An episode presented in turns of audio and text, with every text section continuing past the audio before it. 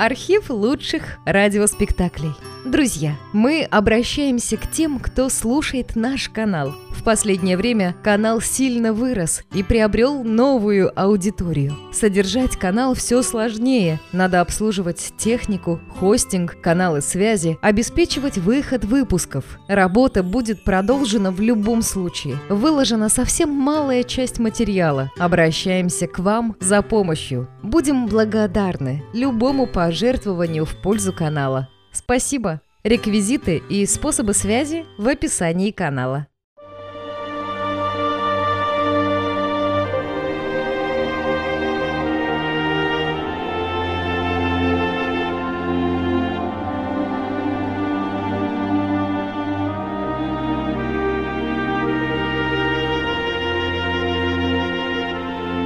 «На краю света» – спектакль по одноименному рассказу Николая Семеновича Лескова.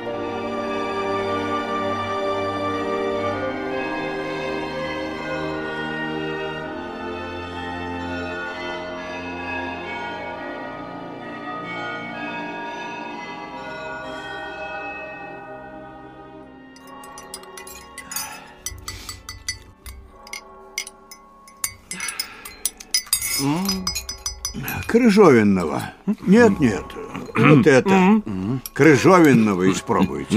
Да, владыка. Другого м, такого варенья поискать. Да-да-да. Да. Как говаривал наш корабельный батюшка, что в южных широтах, что в высоких, сладок плод рук человеков. Да. Так, господин капитан, вот вы все нападаете на русское духовенство. Наши миссионеры совершенно не приспособлены к своему делу. Не отрицаю, ваше преосвященство. Какие они миссионеры, ежели сравнить их с католиками, которых я в Китае видел, скажем. А кажется, правительство наше разрешило, чтобы теперь иностранцы проповедовали, не помните? И правильно сделала. Да, вы так думаете? Да вы угощайтесь, угощайтесь, господа. А хорошо ли, когда на пользу Слова Божия трудиться будут чужеземные евангелические пасторы? М, Уверен, владыка, что эти проповедники будут иметь у нас огромный успех. Уж не среди евреев ли? Не только среди них. И докажут, как дважды два четыре, неспособность русского духовенства к миссионерской проповеди. Вот слышал я, что наши просветительские миссии на Востоке не очень-то и преуспели. Уж так газеты наши писали, владык, не обессудьте. Это с чем же пироги, владыка? Эти, эти с черникой. А вот отведайте морожки, господа. Благодарю. Не иначе, как из Вологодского края. Нет, это из Архангельска города. Да, так насчет газет. Как же, как же, как же. Читывал, читывал. Мол, чужеземные миссионеры должны иметь у нас большой успех. Кто бы спорил, господа, с газетами? Да. Ваше Преосвященство. Ну, вы, разумеется, лучше меня знаете все недостатки русской церкви, где, конечно, среди духовенства есть люди и очень умные, и очень добрые. Я этого никак не стану оспаривать, но, но знаете, я, как человек, который на своей посудине где только не побывал и много разного видел, так полагаю, что едва ли духовенство наше понимает Христа. Это от чего же так, ваше благородие? Да от того. Их положение, знаете ли, ну и, и прочее, ну сами понимаете. Заставляет их толковать все, знаете ли, ну, ну слишком узко. А вы, господин капитан, полагаете, что в России, в России Господа Христа понимают менее, чем, скажем, э, эти реформаторы в Тюбингене, Лондоне или в Женеве? Ну, А вы, я вижу, охочи спорить. А, что с вами делать? От спора мы, пожалуй, все-таки воздержимся. А беседовать давайте. Передайте-ка мне вон тот альбом. С резьбой вот этот? Слоновая кость, между прочим. Да-да, именно этот. Благодарствую. Зову вас посмотреть. Вот наш Господь. Здесь я собрал много изображений его лица. Вот. Здесь Христа целует Иуда. Великий мастер писал. Рубенс. Каким вам кажется здесь лик Господень? Какая сдержанность и доброта. Да-да, вы правы, владыка. Изображение прекрасное, спору нет. Да, прекрасный, прекрасный лик. Ага, Однако не слишком ли много здесь усилия Христа сдерживаться? Смотрите, левая щека, мне кажется, дрожит, и на устах его как бы годливость. Ну, конечно, и это есть ваше преосвященство. Иуда ее, разумеется, стоил. И раб, и льстец уж. Очень он мог годливость вызвать у всякого. Да, у всякого. Но только, впрочем, не у Христа, который не брезговал, а всех жалел. Ну, мы это пропустим. Так, вот вновь Христос. И тоже кисть великая писала. Тициан. Перед Господом стоит коварный фарисей с динарием. Смотрите, какой лукавый старец. Но Христос, Христос. Что Христос, владыка? Однако, боюсь, нет ли тут презрения на его лице, господа? Ну, как же ему не быть-то, владыка? Ваше преосвященство находит это выражение неудобным. Именно так. Я не спорю, старец гадок, но я, молясь, таким себе не мыслю Господа. И думаю, что представлять лицо Христа в таком выражении неудобно. Не правда ли? Ну, пожалуй, вы опять правы, владыка. Особенно вознося к нему молитвы. Возможно, возможно. Вот я и говорю, но пойдемте далее. Так, вот тут начинаются одинокие изображения Господа, без соседей. Вот снимок с картины голландца Мэтью. Смотрите, какой страдалец. Какой ужасный вид придал ему художник. Опухли веки, кровь, синяки. Не понимаю, зачем он его так избил, иссек и искровенил. Так ведь так и было, ваше преосвященство. Муки, страдания. Я и не отрицаю, господин капитан. Но речь идет вот о чем. Мы видим одно только страдающее тело. Что внушает нам оно, господа? Ну, только искренне. Ну, во всяком случае, э, сострадание, владыка. Верно, верно, господа, верно. Конечно, ваше преосвященство, сострадание. Ну а, а что же еще должно внушать? А дух? Где несломленный дух Христов? Весь дух, кажется, из него выбит. А на одно страдающее тело уж смотреть даже страшно. Да, да, да, да. Ладно, а вот вам французский живописец. Небольшой художник. Как называется сия картина, владыка? Христос в пещере. А, Некто Ляфон написал. Да на многих нынче хорошо потрафил. Ишь, какие кудри. Да, уж больно красив, владыка. А вот и я говорю. И таким вот можно понять Христа. Фигура стройная, привлекательная. Но лик-то добрый, ваше преосвященство. Мгм. И взгляд голубиный под чистым лбом. Тут и локоны, тут эти петушки, крутясь, легли на чело. Красиво, право. а в руке пылает сердце. Я правильно понял, владыка? Не просто сердце, а обвитое терновую лозою. Это сакрекер, пресвятое сердце, что отцы и иезуит проповедуют. Мне кто-то сказывал, что они и вдохновляли сего господина Ляфона чертить это изображение. Помню, мне как-то раз в лютый мороз довелось заехать в Петербурге к одному русскому князю, который мне показывал чудеса своих палат. И вот представьте, не совсем на месте, в зимнем саду, я увидел впервые вот этого Христа. Картина в рамочке стояла на столе, перед которым сидела княгиня и мечтала. Представьте, пальмы, бананы, щебечут и порхают птички, а она мечтает. О чем же? Она мне сказала, ищет Христа. Я тогда и всмотрелся в это изображение. Действительно, смотрите, за ним ничего. Ни этих пророков, которые докучали всем, бегая в своих лохмотьях. Ничего этого нет, а только тьма, тьма фантазии.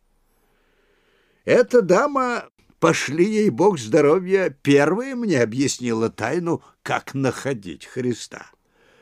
После чего я и не спорю с господином капитаном. В каком же смысле, ваше преосвященство, я что-то не определюсь с вашей иронией? Я в том смысле, господин капитан, что иностранные проповедники у нас Христа покажут всем, кому охота, чтобы он пришел под пальмы и бананы слушать канареек. Только он ли туда придет? Не пришел бы по его следу кто другой к ним. А, в этом... Признаюсь, я этому щеголеватому Христу охотно предпочел бы вот эту еврейскую главу работы Гойерчина. Ну-ка, ну-ка. Хотя она больше представляет нам доброго и восторженного равина, Да. которого можно было любить и с удовольствием слушать. А вот сколько понимания и представлений о том, кто один всем на потребу. Так, закроем теперь все это. И обернитесь к углу, к которому сидите спиною. Вот. Смотрите. Опять лик Христов. Совершенно верно. И уже на сей раз это именно не лицо, а лик. Типическое русское изображение Господа. Взгляд прям и прост, темя возвышенное. В лике есть выражение, но нет страстей. Как достигали такой прелести изображения наши старые мастера? Это осталось их тайною, которая и умерла вместе с ними и с их отверженным искусством. По-моему, наш простодушный мастер лучше всех понял, кого ему надо было написать. Мужиковат он, правда, и в зимний сад его не позовут послушать канареек. Да что беды! Где он каким открылся, там таким и ходит, не имея где главы преклонить, от Петербурга до Камчатки. И вот в эту же меру, в какую, по-моему, проще и удачнее наше народное искусство поняло внешние черты Христового изображения, и народный дух наш, может быть, ближе, нежели европейский, постиг внутренние черты характера Христа. Не хотите ли я вам расскажу некоторые, может быть, не лишенные интереса, анекдот на этот случай? Ах, сделайте милость, владыка. Конечно. Просим, просим вас, ваше преосвященство. Прекрасно, прекрасно. Я тогда прошу вас слушать и не перебивать, потому что я начну сказывать довольно издали. Мы должны, господа, мысленно перенестись за много лет назад. Это будет относиться к тому времени, когда я еще, можно сказать, довольно молодым человеком был поставлен в епископы, весьма отдаленную сибирскую епархию.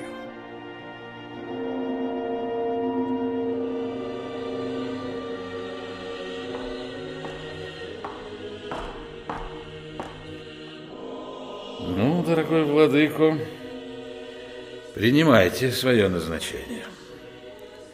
Довольно с вас пьяных дичков разбирать, да стричь принимающих духовный сан. Путь вам, правда, предстоит не близкий. Не опечалились? Что вы, ваше преосвященство? Напротив, я даже обрадовался столь дальнему назначению. Поверите ли, я даже люблю, когда у меня много дела. Ну, у вас будет не просто много дела. Теперь у вас будет настоящее, живое дело. Да еще призванное поправить наше малоуспешное в тех местах миссионерство. Готов с любовью сим живым делом и заняться, Ваше Преосвященство. Хм. Наслышанное, наслышанное о вашем, как бы помягче сказать, дорогой владыко, о вашем пылком нраве. Вот вам мой совет. Пока ехать будете, а ехать придется долгонько, обдумайте все порядком, да спокойно, чтобы планы ваши с вашим же рвением и соотнести. Не то сразу же и остудитесь, а пользы никакой. Вот реляцию получил. С генерал-губернатором снеслись. Полудикая епархия, дорогой владыка. Не начинайте круто. Начните с чего-нибудь понятного всем. Можно начать, скажем, с обозрения внешности храмов и богослужения, Ваше Преосвященство. Вот-вот. С богослужения и начните. А еще с тех, кто богослужение-то и осуществляет. Если уж у нас тут в России знавал я дичков да пономарей, кое первый раз в жизни расписывались при получении жалования, то могу себе представить, каково в Сибири, куда вы, дорогой владыка, последуете. Там грамотных-то почти нет. Ну что ж, придется учить, Ваше Преосвященство. Вот и приготовьтесь к тому, что не взлюбят вас. И к тому же, вот, семинария до того распущена, воспитанники пьянствуют и бесчинствуют, да так, что один философ, как тут пишет, философ этот, кончая вечерние молитвы, прочел «Троица святая, мое вам почтение». да. И то хорошо, что почтение, а не почтенница. Значит, следует вам искать нового инспектора семинарии, а это весьма хлопотное дело. Пишут еще... Э, вот. Дьяконы наделяют тумаками и подзагривками принимающих духовный сан, у которых от того недели по две и загорбок, и шея болят. И это после приятия благодати Святого Духа. Стыд да и только. Вы мне дадите подробнее с письмом ознакомиться, Ваше Преосвященство, чтобы не с пустыми руками, как говорится, приехать? Конечно, конечно, ознакомитесь непременно. Только вот наиглавнейший инструмент в ваших руках, как я себе представляю, это не сия реляция, а терпение. Именно терпение. А вы, я слышал, не слишком терпеливы, дорогой владыка. Так ли это? Сознаюсь, есть такой грех. Видимо, из гордыни. Борюсь, как могу, Ваше Преосвященство. Ну, не мне вас наставлять. Вы же сами там, в Сибири, в наставнике определены. Вот и старайтесь, дорогой владыку. Ну, приблизьтесь. Примите мое благословение. Пусть ваши слова упадут не на камень бесчувствия, а на благодатную землю живых сердец. Во имя Отца и Сына и Святаго Духа. Аминь.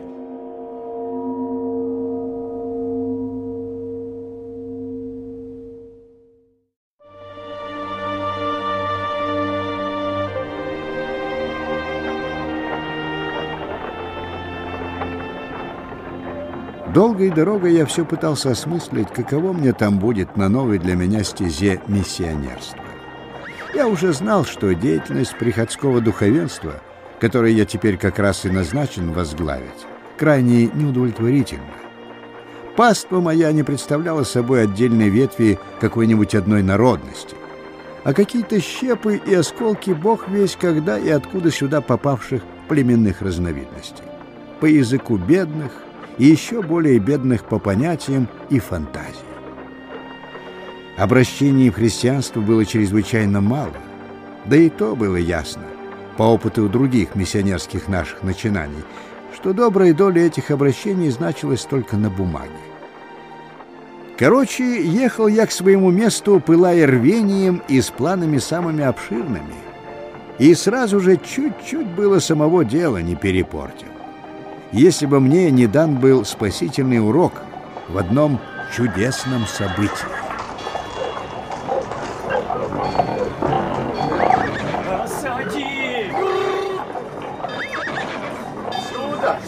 Сюда давай правь! Их преосвященство приехали! Где ключарь? Где ключарь? Ключаря позови, отец Феодосий! Ах ты, батюшки, а у нас не прибрано в палатках! Фу ты, прах, тебя возьми куда возок-то загнал? Да ты в трапезную. В трапезную их преосвященство сразу проводи. Ты, ты чего выставился? Возок разгружай! Местом для жительства я избрал бедный монастырек, где и засел я за бумаги, касающиеся просвещения диких овец моей паствы, пасущихся без пастуха. Ознакомясь с миссионерскими отчетностями, как не сдерживался я, но пришел в крайнее раздражение от хаоса, царившего здесь, и очень скоро приобрел прозвище «Лютого». Само собой, печать моего гневливого нетерпения прежде всего испытали на себе мои сотрудники, о которых возымел мнение самое невыгодное.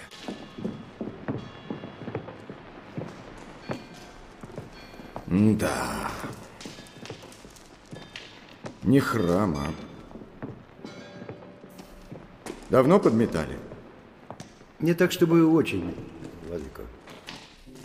А, запамятовал, как зовут тебя, инок? Я, Владыка, отец Пантелеймон. Ну, извини, еще не всех твердо знаю. Ты ведь у нас ключарь, отец Пантелеймон. Ключарь, Владыка. Так во что ж ты ризницу превратил? А во что, Владыко? А в то, что у тебя... Смотри. Не ризница, а какая-то выставка магазина церковной утвари, отец Пантелеймон. Так и инокам нашим это мило, Владыко. Мило, говоришь. Так вот, чтоб сегодня же принять прочь с престола лишние кресты и Евангелия, понял? Это Вот это. И это. В порядок привести. Так, конечно. Приведу, Владыка. Как не привести? Уберу. Сегодня же и раздам по кильям. Уберу. Вот и убери. Давно ты здесь, отец Пантелей? Да не так, чтобы очень, Владыко. Лет Пять поди или шесть. А много ли обращенных из местных было, пока ты здесь? Не так, чтобы очень. Надо бы побольше, владыко. Да ведь у них как? Кое-кто из обращенных снова в свою прежнюю веру и возвращаются. Кто в ламайскую, кто в шаманскую, а у других, владыко, и вовсе все веры перемешаны. Как это так? А вот так. И Христу с апостолами молятся, и Будде ихнему, и шаманству привержены. И что? Много таких? Не так, чтобы очень, владыко. Считай повсеместно. Так-так. Отец Пантелеймон. Думаю, непременно надо школу здесь открыть для местных инородцев. Вот для иноков и будет дело живое. Так и славно было бы, владыко. Да ведь в городе этом почти все по-якутски говорят. Ну и что же с того? Mm. Неудивительно это. Так. Вот это вот тоже убери. Уберу. Уберу, владыко. А из наших иноков, владыко, по-инородчески говорит только один иеромонах, отец Кириак, но он престарелый. В общем, к делу проповеди не годится. Ну что же он, совсем дряхлый, что ли? Не то чтобы очень, владыка, но если и годится, то хоть, то хоть его убей. Не хочет идти к диким проповедовать. Что это за ослушник? И как он смеет сказать ему отец Пантелеймон, что я этого не люблю и не потерплю. Передать-то я ему передам, но послушание от отца Кириака ожидать не след. Это что такое? Как понимать? Не изволь гневаться, владыко. Только два ваших предместника, что-то уж они больно быстро сменились. Да. Так вот, они с ним строгость пробовали, но он уперся и одно отвечает, душу за моего Христа положить рад, а крестить там, то есть в пустынях, не стану. Вот как. Даже просил лучше его сада лишить, но туда не посылать. Вот. И от священнодействия много лет был за это услушание запрещен. И что же? Тяготился он этим? Да не то чтобы очень. Совсем не тяготился. А напротив, с радостью нес самую простую службу то сторожем, то в звонарне, и всеми любимы братья и мирянами, и даже язычниками. Как? Неужто и язычниками? Да, владыко, и язычники к нему иные заходят. За каким же делом? Уважает его, как то истори. Когда он на проповедь ездил в прежнее время. На каков он был в то прежнее время? Прежде самый успешный миссионер был и множество людей обращал. Что же ему такое сделалось, от чего он бросил эту деятельность? Понять нельзя, владыко. Ему вдруг что-то приключилось. Вернулся из степей, принес в алтарь мирницу и дароносицу и говорит, «Ставлю и не возьму опять, доколе не придет час». Да какой же ему нужен час? Что он под сим разумеет? Не знаю, владыко. Да неужто ж вы у него никто этого не добивались? Как это вас, дело касающееся, не интересует? Попомните себе, что если тех, кои не горячи, не холодны, Господь обещал изблевать из уст своих. Вот этого вы удостоитесь. Да, владыко. Мы у него любопытствовали, но он одно отвечает. Нет, говорит дедушки, это не шутка, это страшное. Я на это смотреть не могу. Ну и как это прикажешь понимать, отец Пантелеймон? Полагаем, владыко, что отцу Кириаку при проповеди – какое-либо откровение было. А, еще один слывущий.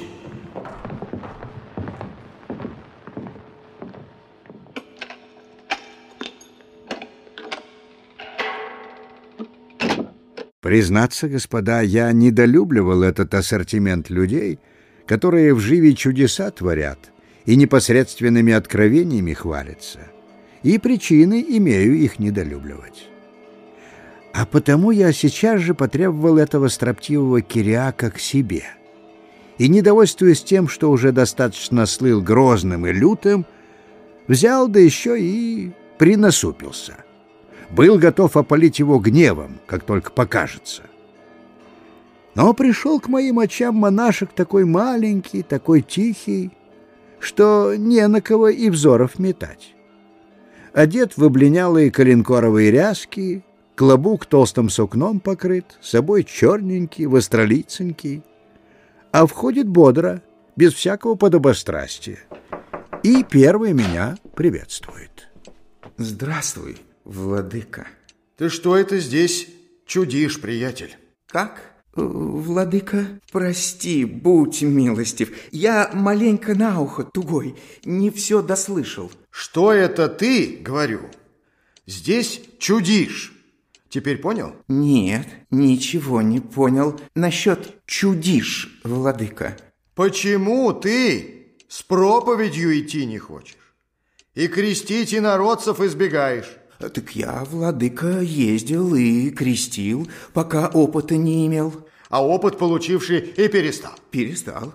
Что ж всему причина? В сердце моем причина, владыка, в сердце. А сердцевед наш ее видит, что она велика и мне, немощному, непосильна. Вот, на коленях вам говорю. Ты погоди кланяться, погоди. Вставай, вставай с колен, вставай. Вот так. Ты лучше объясни, Откровение, что ли, какой получил? Или с самим Богом беседовал? Не смейся, владыка. Я не Моисей, Божий избранник, чтобы мне с Богом беседовать. Тебе грех так думать. Ладно, говоришь. Ну так что? Зачем дело? А затем, видно, и дело, что я не Моисей, что я владыка робок и свою силу меру знаю.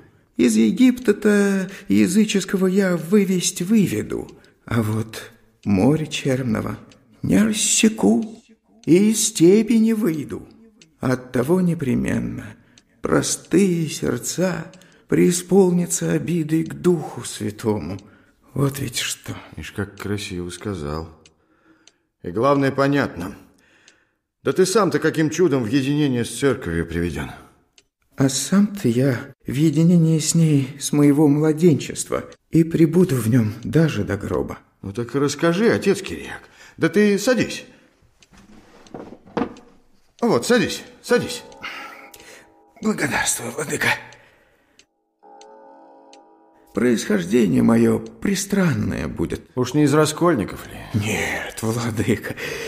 У меня странности от мирской жизни происходят хотя и не без церковного воодушевления. Отец у меня был духовного звания, да рано овдовел. А потом возьми, да и повенчай какую-то незаконную пару. Ну, его и лишили места, да так, что всю жизнь потом не мог себе его нигде отыскать. И состоял по этой причине при некой пожилой даме. При барыне, словом. А она, э, барыня эта, всю жизнь с места на место ездила. Должно быть, не бедная дама была. Э, не, не бедная, ни в коем разе. Важная барыня. Дочь у нее тут в Сибири замужем за губернатором. Она с места на место ездила, а поскольку боялась помереть без покаяния, то для случая сего папа при себе возила. Батюшку моего, то есть. И едет она, а он на передней лавочке с нею в карете сидит. Она в дом войдет, а он с лакеями ее ожидает. И можешь себе, владыка, вообразить человека, у которого этакая жизнь. Да еще у этой барыни отец какие-то крохи вымаливал, чтобы, стало быть, меня в училище содержать. А как в Сибири-то оказались? Ну, она как раз дочь собралась навестить, да и вовсе решила тут долго оставаться. А батюшка мой, любя меня всем сердцем, без меня ехать ну никак не соглашался. Барыня подумала, подумала, видит, родительских чувств не переупрямить, и взяла с собой еще и меня. А я, мальчишка тогда был сам-то невелик ростом, так батюшка мой положил мне путевым долгом охранять чемодан, привязанный на запятках. Меня же к этому чемодану и привязывали, дабы сонный не свалился. Так вот, с этим чемоданом, владыка, переехал я из Европы в Азию, стало быть. А тут и барыня это, и батюшка мой вскоре представились. А я за бедностью так и не кончил курса, да в солдаты и попал. Неужто где повоевать довелось? Да нет, владыка, хуже. Этап водил, да на свою беду имел меткий глаз. И вот как-то по приказанию начальства, не целясь особо, вдогон за каким-то беглым пулю пустил. Да ведь и убивать-то не желал, а убил на свое горе. И с той поры, с той поры все страдал, мучился. До того себя довел, что признали, короче, негодным к службе. Ну и пошел я в монахи. А поскольку нрав был примерного, то и замечен был, да еще и нароческий язык, да не один легко выучил. Так что скоро меня и склонили ездить в степи да в пустыне, обращать язычников в веру христианскую. Выслушал я эту препростую, но трогательную повесть старика. И стало мне его до жуткости жалко. И решил я переменить с ним тон.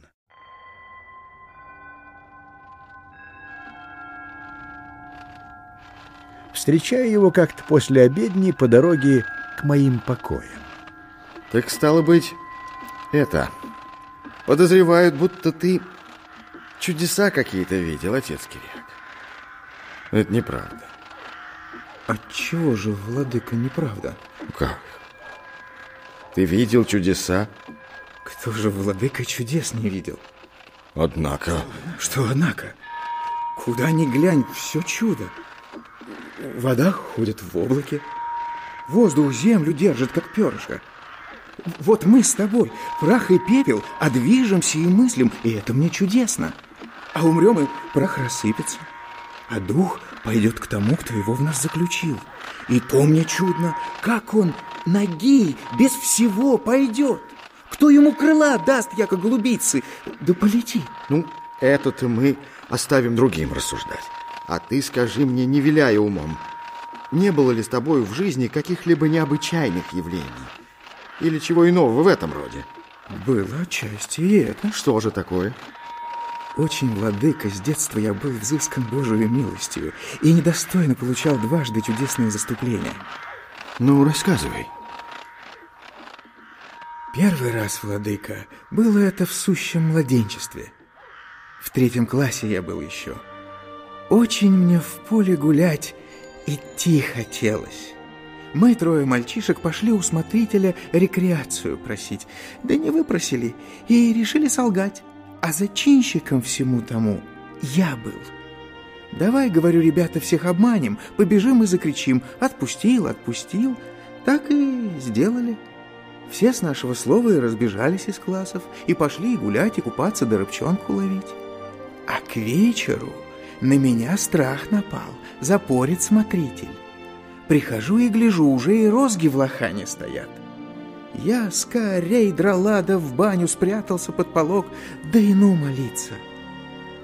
Господи, хоть и нельзя, чтобы меня не пороли, но сделай, чтобы не пороли.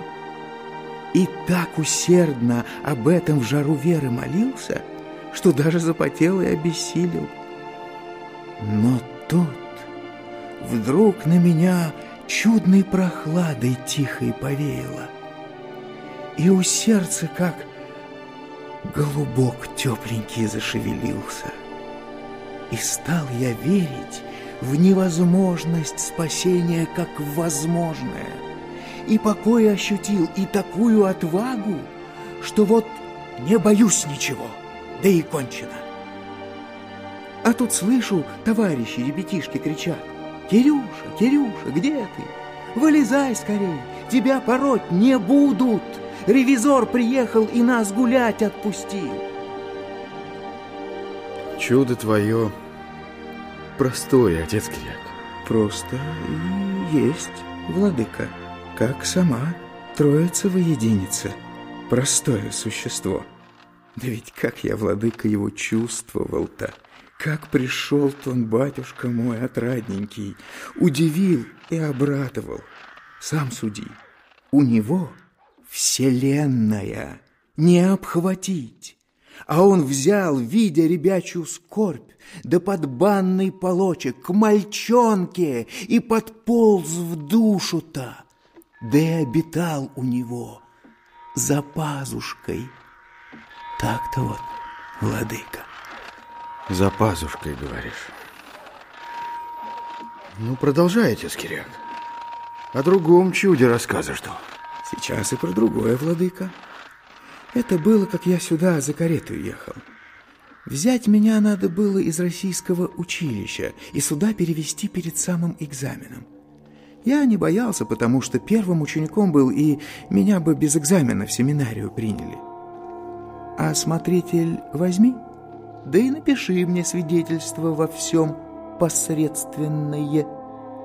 Это, говорит, нарочно, для нашей славы, чтобы тебя экзаменовать стали и увидали, каковых мы за посредственных считаем.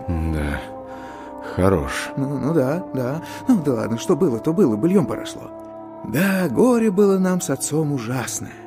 Да к тому же, хотя отец меня и заставлял, чтобы я дорогую на запятках сидя учился, но я как раз заснул и через речку вброд переезжая все книжки свои потерял.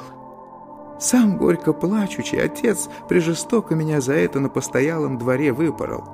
И понятное дело, пока мы до Сибири доехали, я все позабыл и начинаю опять по ребяче молиться.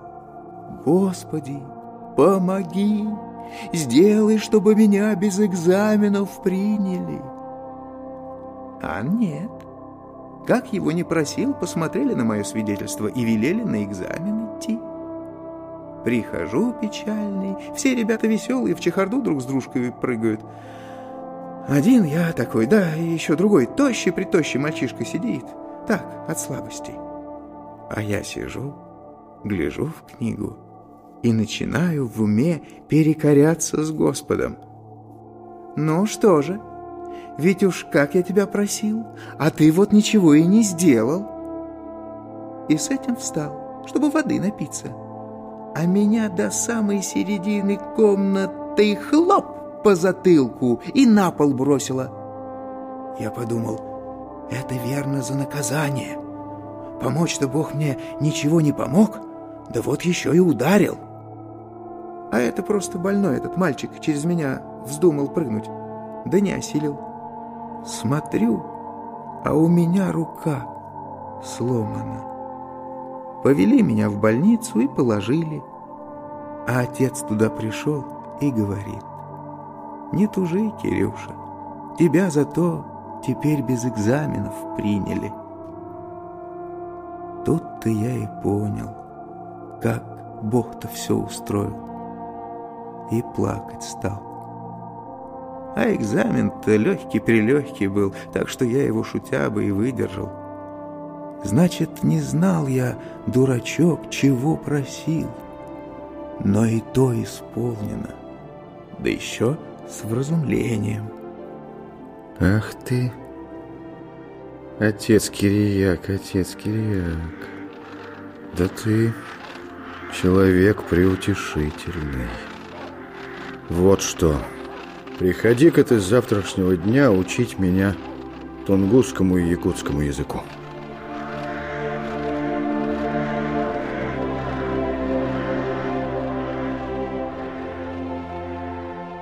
Я вам должен признаться, господа, что более всяких представлений о божестве люблю этого нашего русского бога, который творит себе обитель за пазушкой.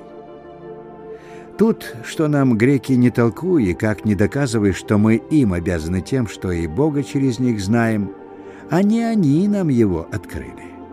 Он у нас свой, попросту всюду ходит, и безладно в душу проникает. И за теплую пазухою голубком устраивается. Да, так вот, отступив со своей суровостью от Кириака, я зато напустился на прочих монахов своего монастырька. Живут себе таким, так сказать, форпостом христианства в краю язычников, а ничего ленивцы не делают. Даже языку туземному ни один не озаботился научиться. Ну и громыхнул словом гневным Самвона. Мол, нет им с ангелами сравнения, а должны они уподобляться апостолам, которых Христос послал учить и крестить. После этого приходит ко мне отец Кириак с земным поклоном. Уж очень ты меня утешил, владыка, так утешил, что я и в жизни не чаял такого утешения. Да чем ж, божий человек, ты так мною обрадовал? А что велишь монахам учиться, а уж потом и крестить? Ты прав, владыка, что такой порядок устроил. Крестить-то они все могучие, а обучить слову не дюжи. Ну, это ведь по-твоему, и детей бы не надо крестить? Дети христианское другое дело, владыка. Тебя послушать, отец Кириак. Так и предков бы наших князь Владимир не окрестил, если бы долго от них наученности ждал. Эх, владыка, да ведь и впрямь бы их, может, поучить лучше бы было. Отец Кириак, да что ж ты, батюшка, проповедуешь? А то, что одно водное крещение невежде к приобретению жизни вечной не послужит. А слушай, отец Кириак, да ведь ты еретичествуешь. Э, я в летописи читал, владыка. Благочестие со страхом сопряжено. А еще Платон митрополит мудро сказал. Владимир поспешил, а греки слукавили, невежд ненаученных окрестили. Вот оно как. Во Христа-то мы крестимся, да во Христа не облекаемся. Постой, постой, Божий человек. И тщетно, тщетно это так крестить, владыка. А еще по тайноводству Кирилла Иерусалимского тебе скажу. Отец Кириак! Да, да, владыка. Подождем пока об этом беседовать. Давай-ка, брат, не Иерусалимскому, а дикарскому языку учиться. Вон, бери указку, да не больно сердись, если я не толков буду. А, я и не сердит, владыка. И точно. Удивительно был благодушный и откровенный старик. И прекрасно учил меня. Но что всего мне было самому над собой забавнее, это то, что Кириак с меня самым незаметным образом всю мою напускную суровость сбил. Толково и быстро открыл он мне все таинства, как постичь эту молвь, такую бедную и немногословную, что ее едва ли можно и языком назвать. Во всяком разе это не более как язык жизни животной, а не жизни умственной. А между тем усвоить его очень трудно. Обороты речи краткие и непериодические, что делает крайне затруднительным переводы на эту молвь всякого текста со сложными периодами и подчиненными предложениями, а выражения поэтические на него и вовсе непереводимы. Ну как рассказать им смысл слов «будьте хитры, как змеи, и незлобивы, как голуби», когда они и ни змеи, ни голубя никогда не видели и даже представить себе его не могут? Про заслуги же святой крови или про другие тайны веры еще труднее говорить. Скажем, о рождении без мужа и от девы. Между нами установились отношения самые приятные, легкие и даже шутливые. Такие, что я, держась всего шутливого тона, при конце своих уроков велел горшок каши сварить, положил на него серебряный рубль денег до черного сукна на рясу и понес все это, как выученику Киряку в келью.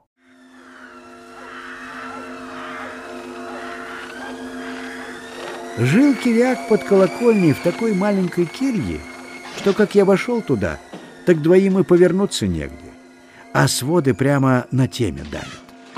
Но все тут опрятно, и даже на полутемном окне с решеткой в разбитом горшке астра цветет.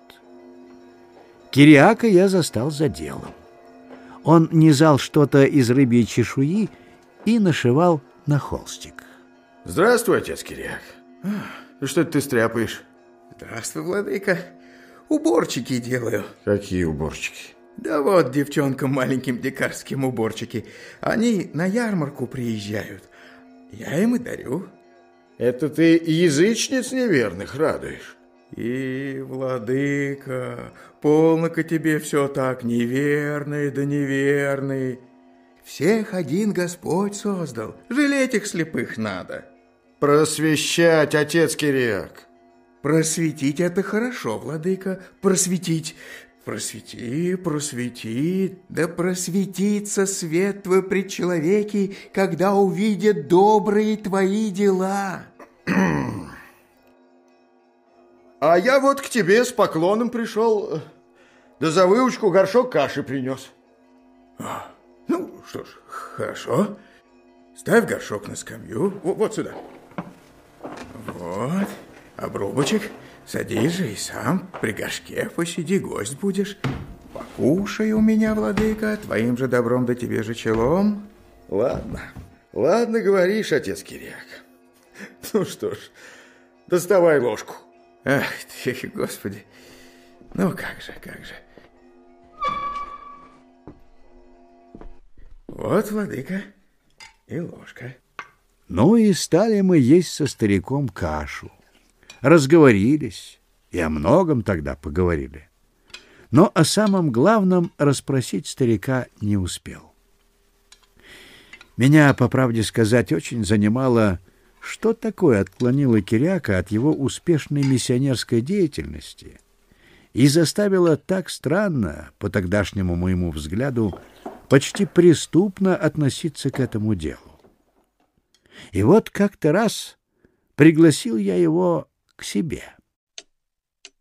Скажи мне, отец Киряк, Не знаешь ли ты, как нам научить вере вот этих инородцев, которых ты все под свою защиту берешь? А учить надо, владыка, учить. Да от доброго жития примером показать. Да где же мы с тобой их будем учить? Не знаю, владыка. К ним бы надо с научением идти. То-то и есть. Да учить надо, владыка, и утром сеять семя, и вечером не давать отдыха руке. Все сеять и сеять. Говоришь хорошо. А чего ж ты так не делаешь? Освободи, владыка, не спрашивай. Нет уж, расскажи. А требуешь рассказать, так поясни, владыка. Зачем мне туда к инородцам идти? А вот учить и крестить. Учить? Нет. Сначала от доброго жития примером показывать надо. Учить-то владыка не способна. Так от чего? Враг, что ли, не дает? Нет, ну что враг? Велика ли он для крещенного человека особо? Его пальчиком перекрести он и сгинет. А вражки мешают. Вот беда. Это что еще за вражки? А вот эти куцы родители, отцы благодетели, приказные, чиновные, ничем не виновные, молодцы поддячие, за спиной стоячие. Эти, стало быть, самого врага сильней? Так говоришь, владыка. Сие племя, сам знаешь, ничем не изымается, даже ни молитвою, ни постом. Ну так надо, значит, просто идти крестить, как все крестят. Нет, я скорохватом не хочу это делать, владыка. Что? Я не хочу этого делать, владыка, вот что. А если я тебе велю крестить? Не послушаю. Есть в житиях одна славная повесть. Так там... Освободи, пожалуйста, меня с житиями. Мы сейчас не о преданиях человеческих беседу ведем. Вы, черницы, знаете, что в житиях можно и того, и другого достать, и потому любите все из житий хватать. Нет, владыка, дай же мне, владыка, закончить. Может, я и из житий что-нибудь прикладно скажу. Да, и недолгий сказ-то будет. Старая эта история из старых христианских веков. Может, ты слышал ее. Вот. Два друга жили. Один христианин, а другой язычник. Христианин же не уставал денно и ночно твердить о христианстве и столь надокучил другу-язычнику, что тот, будучи до тех пор равнодушен, вдруг стал ругаться и изрыгать самые злые хулы на Христа и на христианство – но при этом, владыка, его конь подхватил и убил. Друг-христианин увидел в этом чудо и был в ужасе, что друг его, язычник, оставил жизнь в таком враждебном ко Христу настроении. Христианин сокрушался об этом горько и плакал, говоря, «Лучше бы я ему совсем ничего о Христе не говорил, он бы тогда на него не раздражался, и ответ был бы иной». Однако, к утешению его, он известился духовно, что друг его принят Христом, потому что, когда язычнику никто не докучал настойчивостью, то он сам с собою размышлял о Христе и призвал его в своем последнем вздохе. А Христос тут и был, у его сердца, сейчас и обнял, и обитель дал.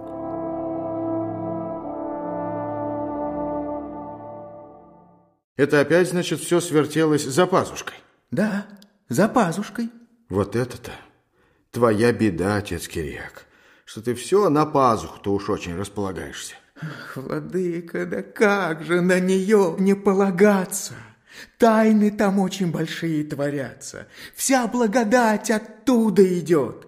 И материно молоко где-то питательное, и любовь там живет, и вера. Там она, владыка, вся вера-то. Сердцем одним ее только и вызовешь, а не разумом. Разум веру не созидает, а разрушает. Он родит сомнения, а вера покой дает, радость дает. Это, я тебе скажу, меня обильно утешает. Ты вот глядишь, как дело идет, да сердишься. А я все радуюсь. Чему же радуешься? А тому, что все добро зело. Погоди, погоди. Что такое добро зело? А все. И что нам указано, и что от нас сокрыто.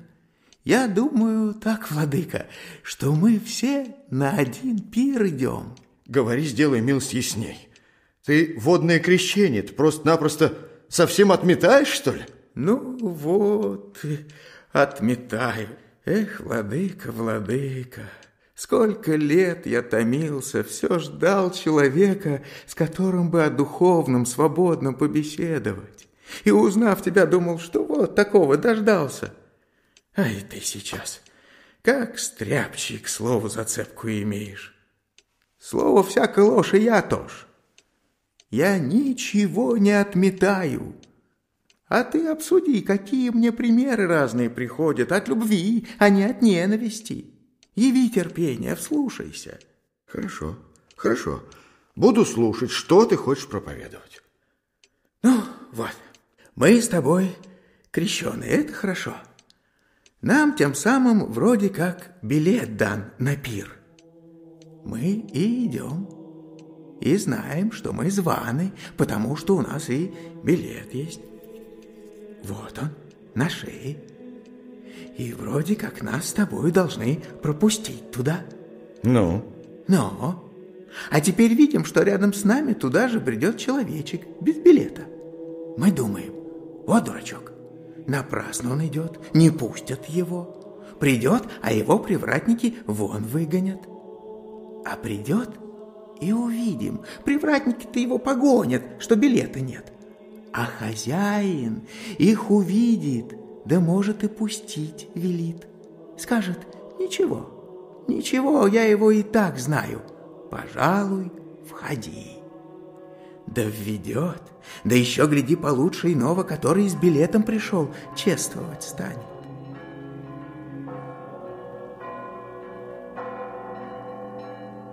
Ты это им так и внушаешь? Ну, нет.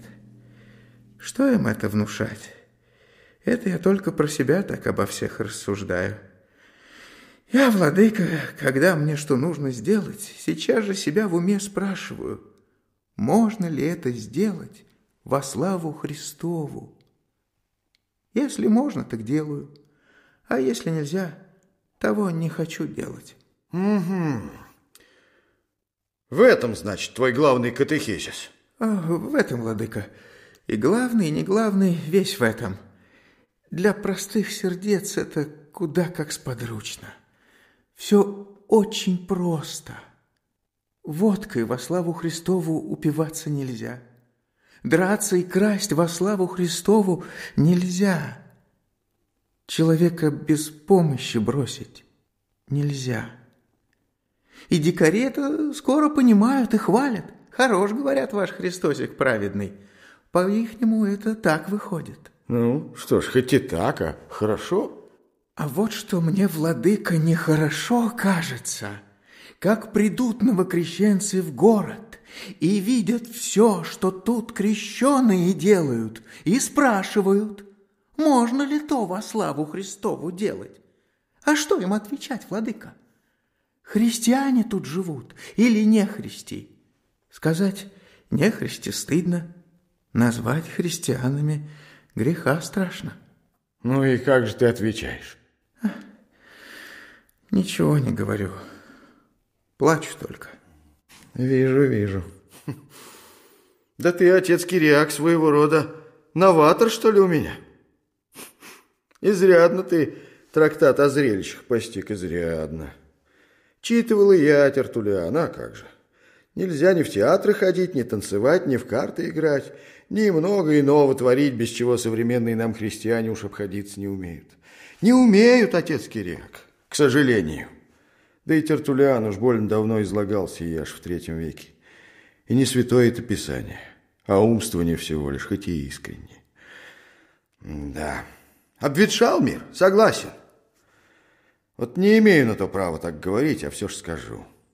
Да где же найти новый мир, полный духа и истины? Не знаешь?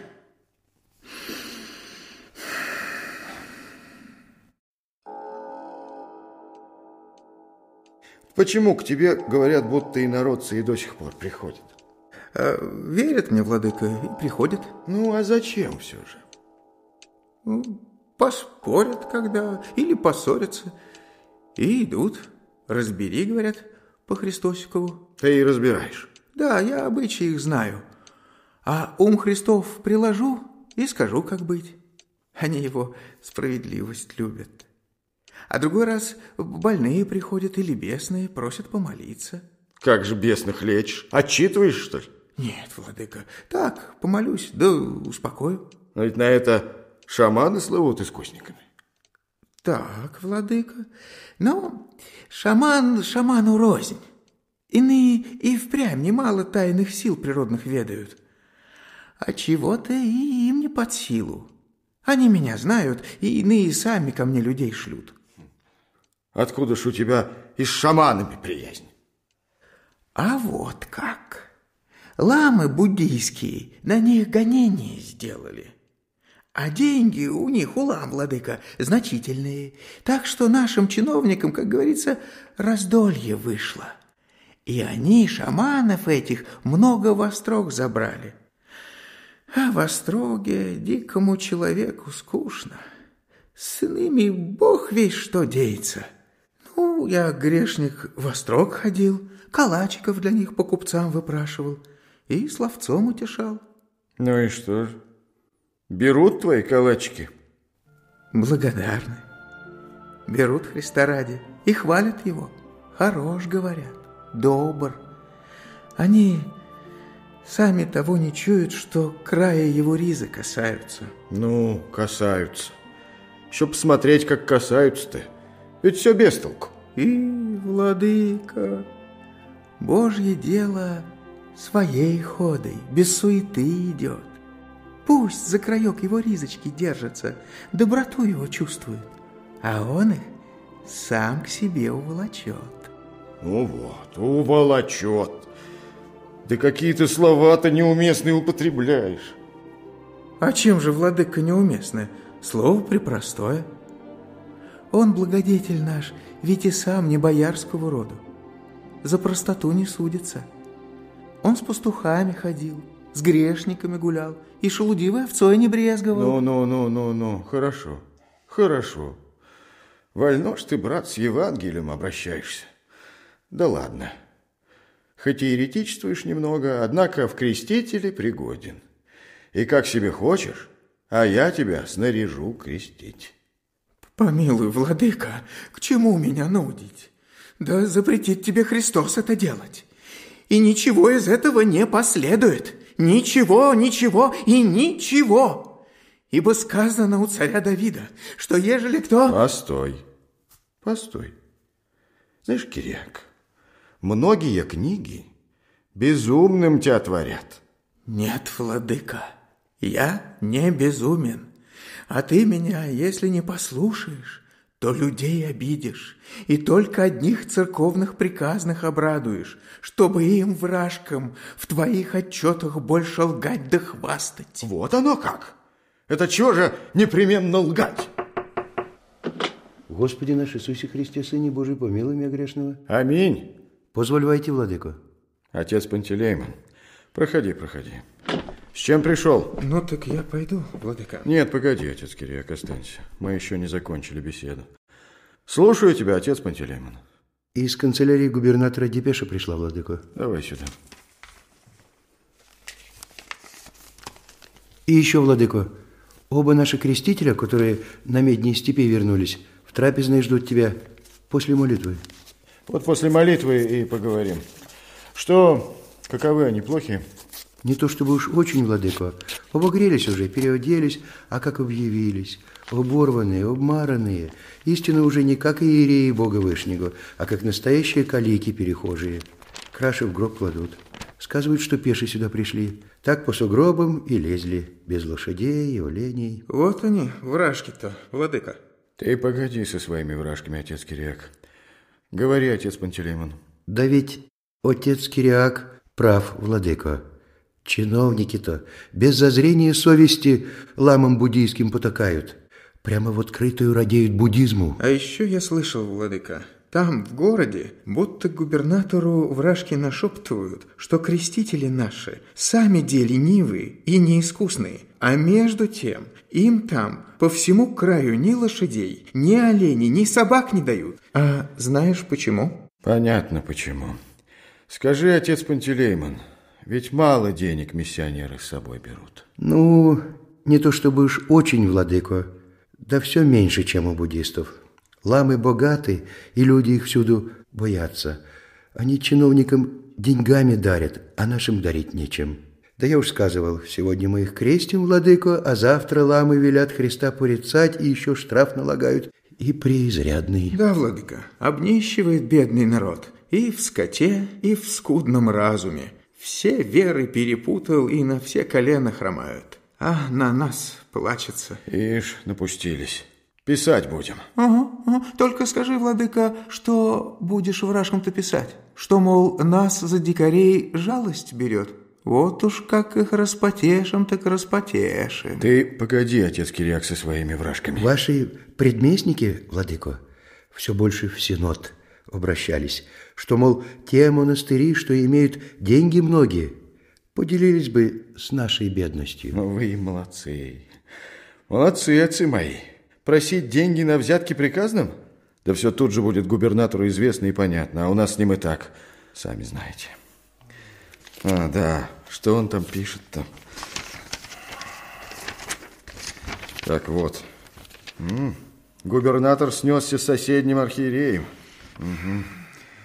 При тех же обстоятельствах пишет, что и наш монастырь в соседней епархии проповедь и крещение совершаются успешно.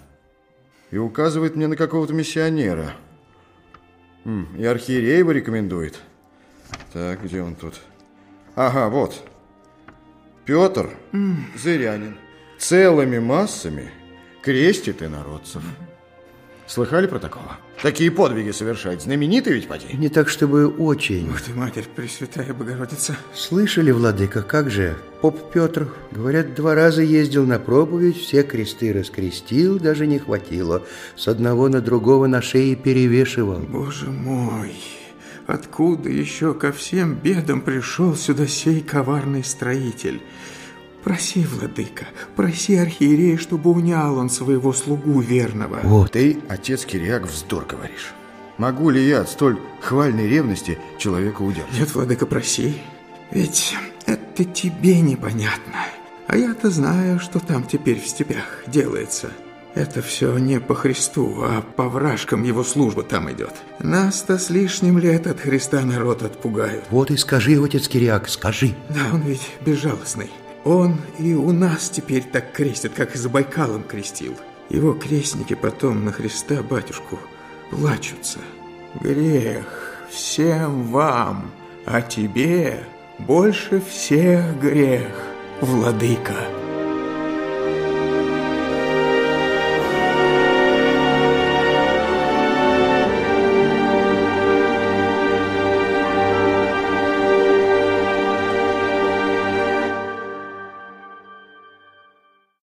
Я, разумеется, Киряка не послушал. Короче, прислали мне этого зырянина, такой большебородый, словоохотливый и, что называется, весь до дна маслян. Я его сейчас же отправил в степь, а недели через две от него уже радостные вести имел. Доносил он мне, что крестит народ на все стороны. Одного опасался. Достанет ли у него крестов, которых забрал изрядную коробку. Откровенно скажу вам, господа, с самой казенной точки зрения очень был рад. Архиерей — это я себе, ведь тоже человек. И ему докучит, когда одна власть пристает крести, а другая — пусти. Ну, их совсем. Правда, слова Киряка мне все-таки в душу запали. Ведь он старик основательный, на ветер болтать не станет. Чем же тут секрет? Спрашивал я себя. Как этот зырянин крестит? Ну, добро бы из местных был, неофит, так сказать, а то ведь откуда-то из Вятской губернии. То ли с Печоры, то ли с Мизени. Народ, кстати, религиозный, Церкви у них повсюду отличные и даже богатые. Правда, молва о них идет, что Бог у них лишь в образах, а не в убеждениях. Но ведь не жжет же этот зырянин дикарей огнем, чтобы они крестились. Быть этого не может. В чем тут дело? Отчего зырянин успевает, а русские не умеют? Может, от того, что себелюбивы мы и важны, про дальние места нашей паствы мало думаем? И пришла мне, господа, в голову мысль пробежать самому пустыню. Уяснить себе, если не все, то, по крайней мере, очень многое. Да, признаться, освежиться захотелось. Нужен был товарищ, который хорошо бы знал инородческий язык. Но какого же товарища лучше желать, как Кириака? И призвал я его к себе, открыл ему свой план и велел собираться. А он, как казалось, был даже очень рад, и все улыбался и повторял «Бог в помощь, Бог в помощь». Откладывать было незачем, и мы на другое же утро раным-рано отпели обеденку, оделись оба по-туземному и выехали, держа путь к самому северу, где мой зырянин апостольствовал.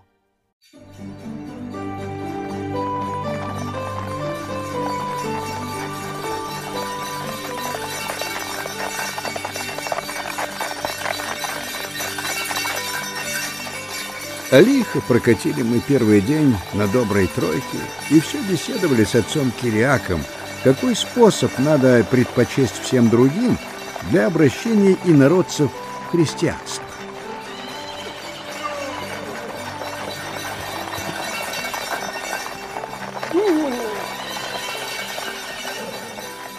Я так полагаю, владыка, что чем меньше обрядничать, тем оно лучше. Это что же, водой окропить и весь обряд? А как же таинство веры? А слово пастыря? Вот и архиепископ, когда благословлял меня в путь, говорил, чтобы слово это упало на благодатную землю живых сердец. Так на благодатную же, владыка. А тут их слабый ум не успевает за словом бежать. Они его, ум то бишь, по-своему и применяют. Меня, помню, одного вопросами превозмогли. Можно ли того причащать, кто яйцом в зубы постучит? Не, вот в охране полный обряд это хорошо. А в степи надо им просто рассказывать о жизни и о чудесах Христа. Да чтобы представлялось им как можно живообразнее. У них в примерах нужда. Пример-то из Писания, отец Киряк. Так они же непростые. Это как о них рассказывать, владыка.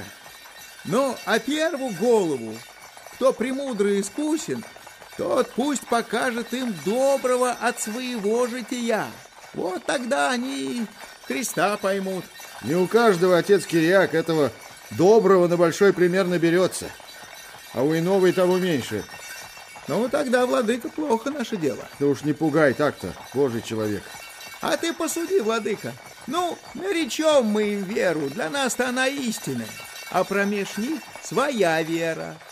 Скажем, я ему про Христа, мол, все благие, за нас муки принял, а он мне. А что я скажу, Дзол за Ягочи, разрешит она мне? Это кто у них, этот Зол, как ты говоришь, за Ягочи? У, владыка, это у тех, кто шамана слушает богини такая.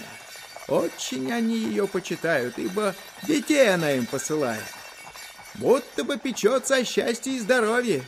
Ну, ежели, конечно, хорошо помолиться ей. Так вот, владыка, пока им не втолкуешь, да главное, доброго примера своего, своего жития не покажешь, наша истинная вера будет под началом у их не истиной. Ну погоди, отец Кириак, да ведь они от наших примеров и знать не знают, чего брать. И так повернут, и эдак. Вот и не надо спешить, владыка. Посадить зернышко надобно с превеликим тщанием. Другие придут, будут поливать, а взрастит сам Бог. А то, гляди, как бы не поспешить, да людей не насмешить, и сатану не порадовать. Конечно, внутренне я с ним во многом соглашался. Но, сами понимаете, должен был и дистанцию блюсти. В общем, я и не заметил, как в наших с Киряком разговорах провел весь день до вечера. А с тем наш конный путь и кончился. Переночевали мы с ним у огонька в юрте, и на другое утро покатили на оленях. Бежали они побежкою не твердую и неровную, и с такой задышкой, что Инда с непривычки жалость брала на них смотреть, особливо как у них ноздри замерзли и они рты поразили. И эта езда, и унылое однообразие пустынных картин вокруг производили такое грустное впечатление, что даже говорить не хотелось. И мы с Кириаком, едучи два дня на оленях, почти ни о чем с ним не беседовали.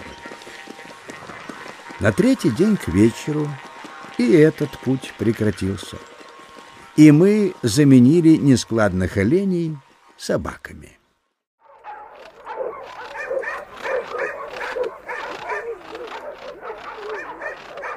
Больно на вид, мохнатый да свирепый.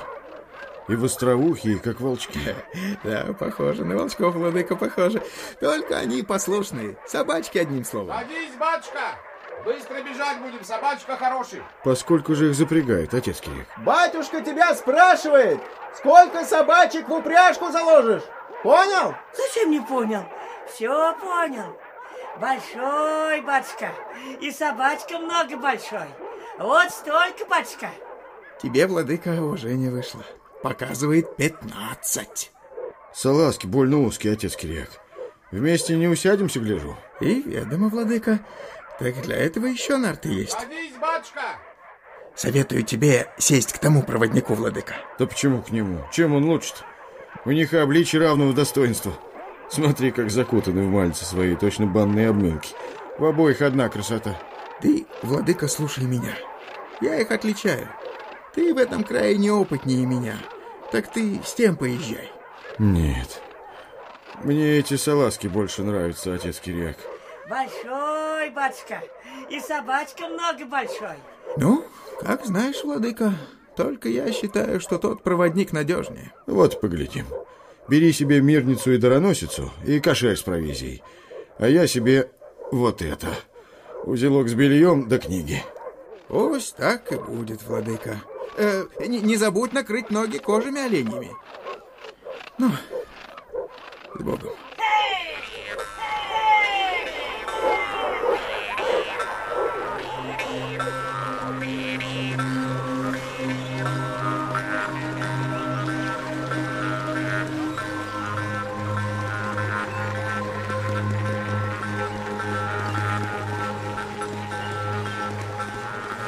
Ехали, конечно, быстрее, чем на оленях. Зато сидеть так худо, что у меня с непривычки через час страшно спину разломило. Погляжу на Киряка. Сидит, как воткнутый столбушек, а я так и вихляюсь по сторонам. И за этой гимнастикой даже не мог и поговорить с моим проводником. Узнал только, что он крещенный, и окрещен, что интересно, недавно моим зырянином а вот поэкзаменовать его не успел.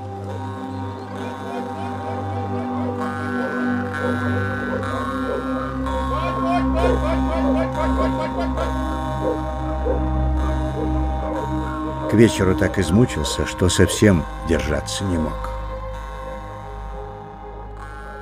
Ну, что, владыка, каковы тебе наши собачки? Плохо. Меня что-то уж очень расшатало. А, это все от того, что меня не слушал, владыка. Не с тем едешь, с которым я тебя сажал. Этот лучше правит, покойнее. Яви ласку, пересядь завтра. Хорошо. Изволь пересяду. И что вы думаете, господа? То ли я понавык за прошлый день держаться на этих рожнах, то ли действительно этот проводник лучше своим арстелем правил. Ну, это у них, у проводников, так шест называется, арстель. Да, так вот только мне спокойнее ехалось. и потому я даже смог и побеседовать. Путь, путь, путь, путь, путь, путь. Так ты крещеный или нет? Нет, батюшка, моя не крещена. Моя счастливая. Эва, чем ж ты так счастлив? О, счастливая, батюшка. Меня батюшка Золза Ягочи дала. Она меня, батюшка, бережет. Бережет, говоришь? Ну почему ж тогда не креститься? Она, батюшка, меня не дает крестить. Это кто это? Золзаягачи? Да, батюшка, не дает. Ага. Ну, хорошо, что ты мне это сказал. Ага. Как же, батюшка, хорошо.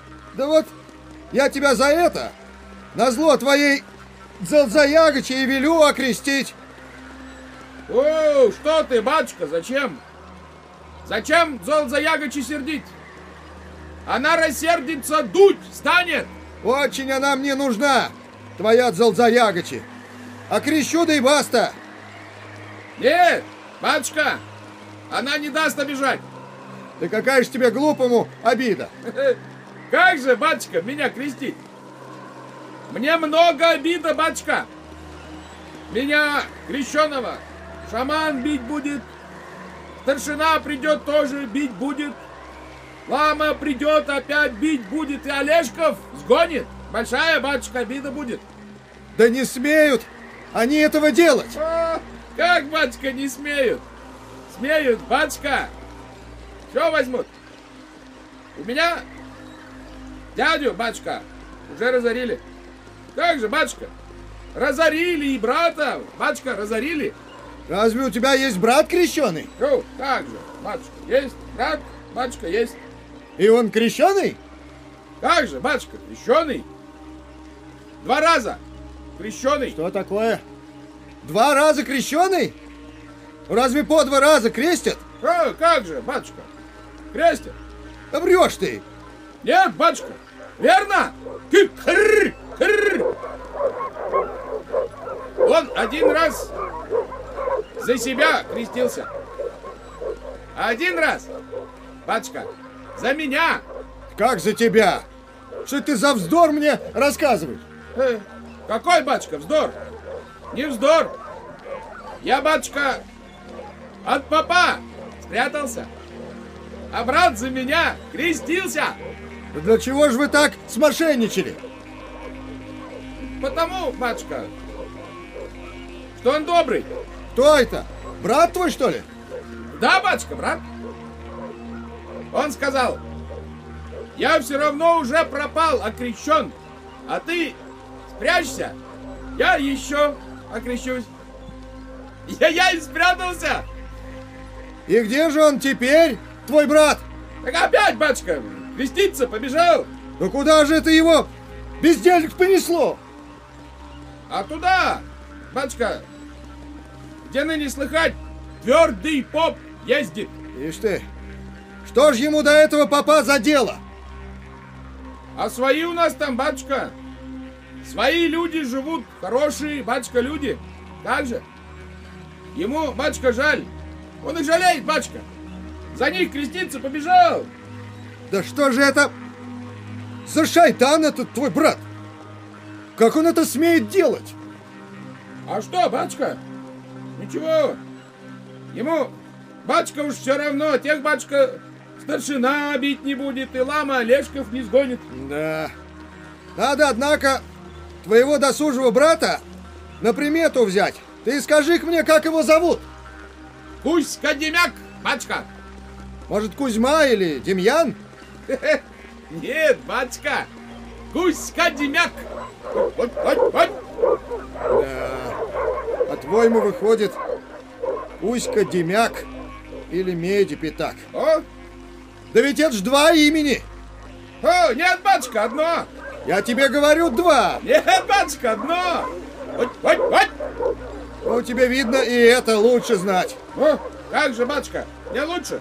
Ты скажи-ка, его Кузьмой и Демьяном при первом крещении или при втором назвали? Хыр, хыр. Это он, батюшка, как за меня крестился. Тогда его стали кусь, скадемяк дразнить. Ну а после первого крещения вы его как дразнили? Не знаю. Батюшка, забыл. Ну он-то, чай, это знает? Нет. Батюшка, и он позабыл. Ну быть этого не может. Нет, батюшка, верно. Позабыл. А вот я велю его разыскать, да и расспрошу. Ого, разыщи, батюшка, разыщи. И он скажет, что позабыл. Да только ведь брат... Будь, будь, будь, будь, будь. Да ведь разыщу твоего брата. И сам же старшине и отдам. Ничего, батюшка. Ему теперь, батюшка, никто, ничего. Он пропащий. Через что же это он пропащий-то? Через то, что окрестился, что ли? Да, батюшка. Его шаман гонит. У него лама Олежки забрал. Ему никто свой не верит. Да чего же не верит? О, нельзя, батюшка. Крещенному верить. Никто не верит. Что ты, дикий глупец, врешь? Отчего нельзя крещенному верить? Разве крещеный вас, идолопоклонников, хуже? О, от чего, батюшка, хуже? Один человек. Вот видишь? И сам согласен, что не хуже.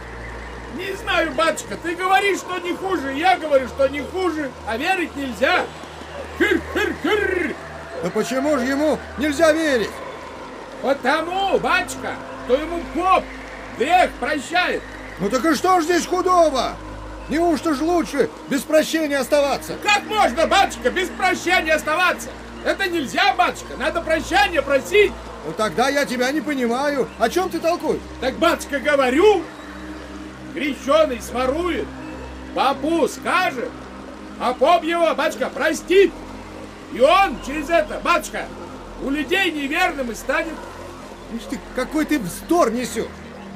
А по-твоему это, небось, не годится? Это, батюшка, не годится у нас. Не годится. А по-вашему, как бы было? Так, батюшка, у кого украл, тому назад принеси, простить проси. Человек простит, и Бог простит. Да так ведь поп тоже человек. Отчего же он простить не может? Отчего ж батюшка не может простить? И поп может. Кто у папа украл, того батюшка и поп может простить. А если у другого украл, так он не может простить. Как же, батюшка, нельзя? Неправда, батюшка, будет? Неверный человек, батюшка, везде станет. Вот, вот, вот, вот. Ах ты чучело эткой неумытое. Какие себе построения настроил. Что сказал, батюшка? А ты вот про Господа Иисуса Христа-то что-нибудь слыхал? Как же, батюшка? Слыхал? Что ж ты про него слыхал? По воде, батюшка. Ходил? Он как? Ну, хорошо ходил. А еще что? Свинью, батюшка, в море топил. А кроме этого? Ничего, батюшка. Хорошо, жалостливый батюшка был. Ну и как же, жалостлив? Что он делал? Слепому на глаза батюшка плевал, слепой видел. Лепцы рыбка народца кормил. Однако ты, брат, много знаешь. Как же, батюшка, много знаю. Кто ж тебе все это рассказал? А люди, батюшка, говорят. Ваши люди? Люди-то? Как же, батюшка, наша, наша. А нет, кого слышали? Не знаю, батюшка. Ну а не знаешь ли ты, зачем Христос сюда на землю приходил?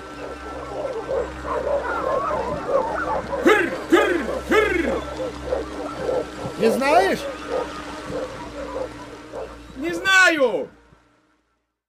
Тут я ему все православие и объяснил. Попробовал как можно проще побеседовать о благе Христового примера и о цели его страдания. А он не то слушает, не то нет, а сам все на собак погикивает, да арстелем машет. Спрашиваю его, мол, понял, что я тебе говорил? А он, как же, бабушка, понял. Свинью в море топил, слепому на глаза плевал, слепой видел, хлебца, рыбка, народца давал. Засели ему в лопати свиньи в море, слепой да рыбка, а дальше никак и не поднимется. И припомнились мне Кириакова слова об их жалком уме и о том, что сами они не замечают, как края ризы касаются. И этот, пожалуй, крайка коснулся. Но вижу, что он ничего не понимает. Ничего не понял? Ничего, батюшка. Все правду врешь. А жаль его, он хорош, Христосик. Хорош? Хорош. Не надо его обижать. Вот бы ты и любил его. О, как, батюшка, его не любить? Что? Ты можешь его любить? Как же, батюшка, я, батюшка, его и всегда люблю. Ну вот и молодец. Спасибо, батюшка. А теперь, значит, тебе остается креститься. Он тебя и спасет. Кыр, кыр.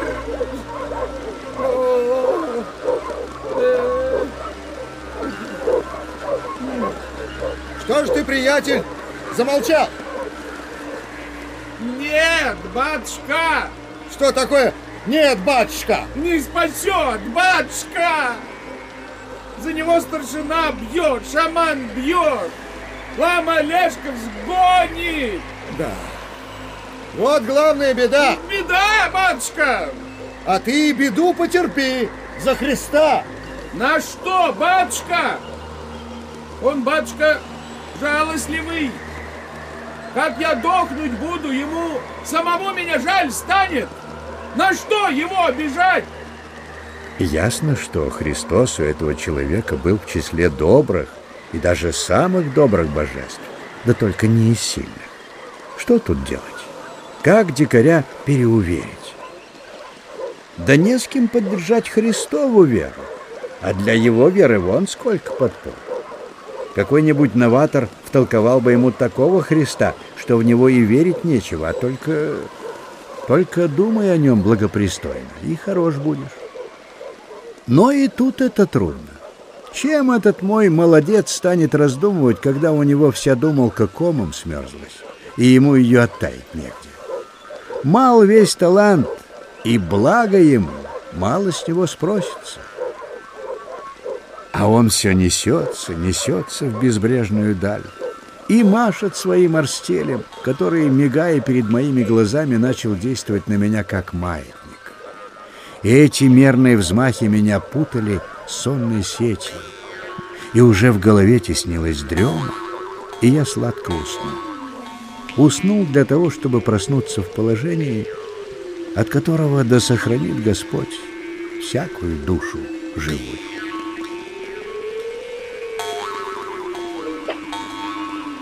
Чечхан, все твои дела. Чечхан. Изыди, нечистая сила. Чечхан. Чечхан. Спал я очень крепко и, вероятно, очень долго. Как вдруг мне показалось, что меня как будто что-то толкнуло. И я сижу, накреняясь на бок, а вокруг все воет. Что такое? Хочу посмотреть, но нечем смотреть. Глаза не открываются. Эй! Эй, ты, приятель! Ты где? Прочкнись, батюшка! Прочкнись, скорей застынешь! Да что это? Не могу глаз открыть! Сейчас, батюшка!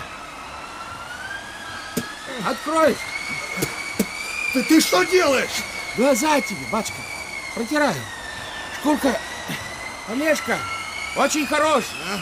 Пошел ты, дурак! Нет, нет, погоди, батюшка. Не, не я дурак. А ты сейчас глядеть станешь. Гляди, батюшка. Что видишь? Да ничего не вижу. Теменяцкая.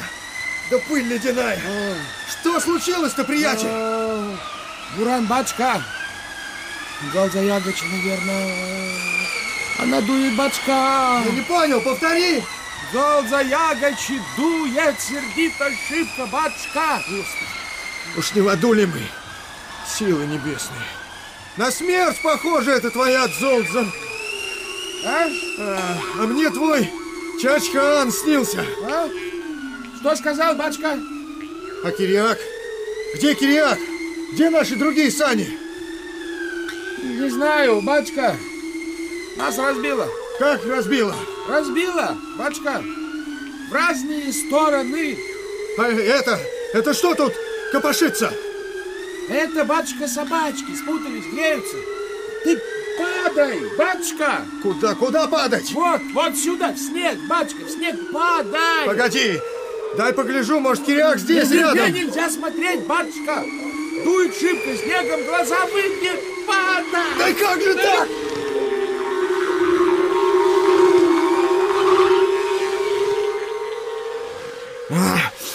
Лежи, батюшка, смирно лежи.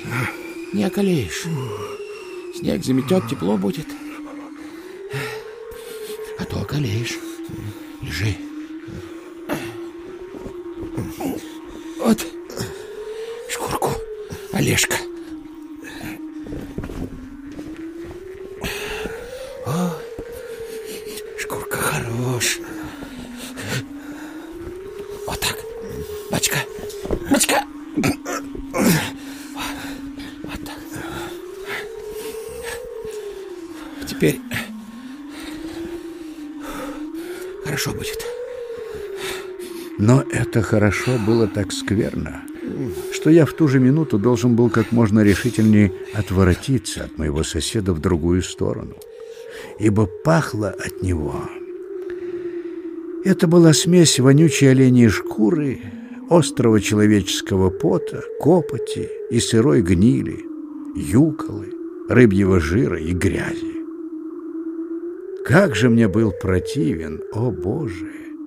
Этот по образу твоему созданный брат мой. И выбраться из вонючей могилы не было возможности, и надо было покоряться. Бачка, ты не туда морду клал. Вот я. Вот, э, э, к тебе лезу. Вот сюда клади морду. Вместе дуть будем, тепло станет.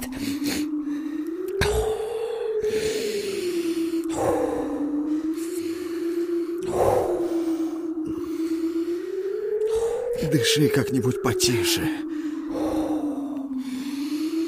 Ничего, бачка, я не устану. Я тебя, бачка, морду грею.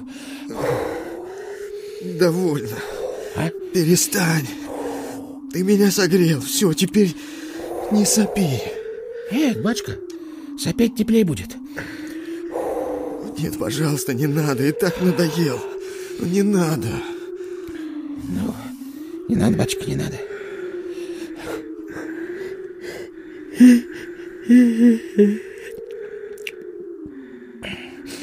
Теперь спать будем. Спи.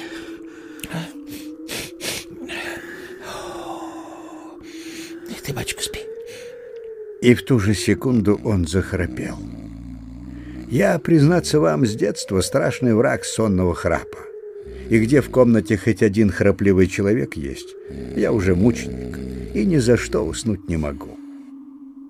А у нас в семинарии храпунов было, хоть на продажу вывози. Я даже вывел себе о храпе свои наблюдения. По храпу, уверяю вас, все равно как по голосу и по походке, можно судить о темпераменте и характере человека. Но мой теперешний дикий сосед такую положительную музыку завел, что я никогда ни такого обширного диапазона, ни такого темпа еще не наблюдал и не слыхивал. И он так одолел меня, разбойник, этим гулом, что я, наконец, не выдержал и толкнул его в ребра. А, бачка? Не храпи. Что, бачка, зачем мне храпеть? Да ты ужасно храпишь. Спать мне не даешь. А ты сам захрапи. Да не умею я храпеть. А я, бачка, умею.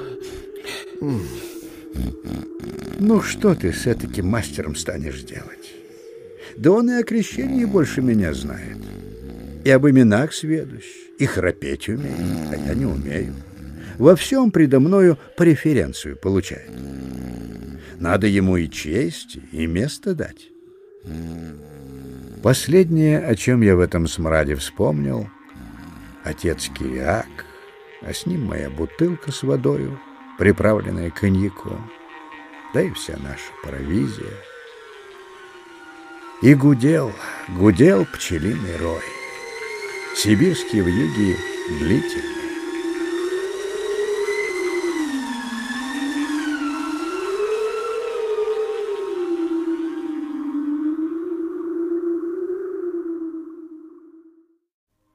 Когда я пришел в чувство, пчелиный рой уже отлетел, и я увидел себя на дне глубокой снежной ямы.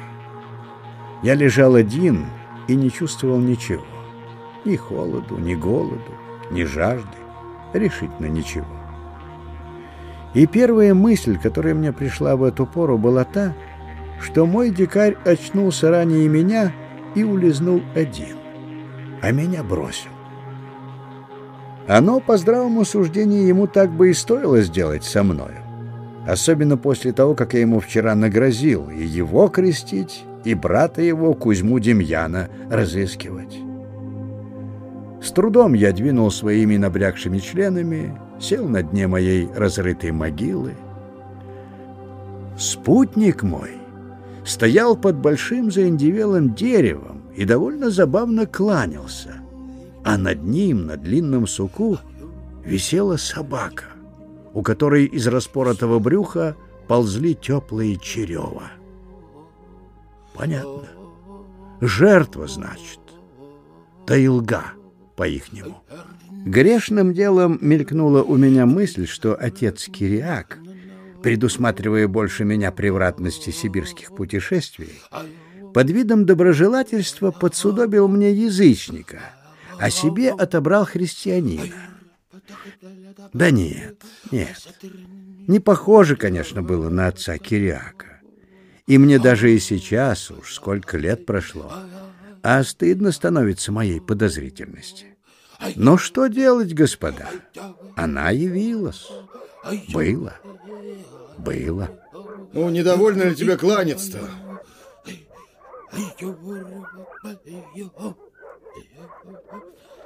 Довольно, батюшка. Я уж и собачек заложил. Сейчас. Побежим. Садись, батюшка. Сел, батюшка? Поехали. Только куда? Ау, вот туда, батюшка. Бать, бать, бать.